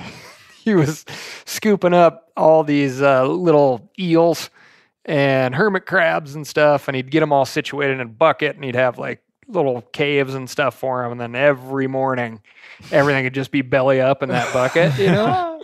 and uh, that kind of everybody kind of got together, and it was like, all right. Um, wouldn't it be good if at the end of the day, at the end of the day, but he flipped about sea cucumbers. sea cucumbers? Yeah. So his hierarchy is that like fish, eels, crabs, or gunnels, gunnelfish, which Yeah. look like an eel, that somehow the the lowly sea cucumber like dasn't be touched, but he will suffocate innumerable other creatures in artificial The, in like aquarium settings. perhaps the Yeah. least cute and, and least like least human But being there is a sea cucumber. Yeah. Just doesn't look like anything. It looks like something out of Dr. Seuss. in his mind, it was like, how could you hurt such a thing? I need to go and dump out all the dead stuff from my bucket. I'll tell you, he's not he's not interested in putting a perch back. No, no, no, he was upset with me yesterday for throwing back like that, two inch perch. He doesn't like that Yeah. kind of stuff at all. No. man. Uh, I got no concluders. Did everybody get a concluder in? You good? except for you, yeah, You good? almost set. No, I'm spent. all right, guys. Thanks.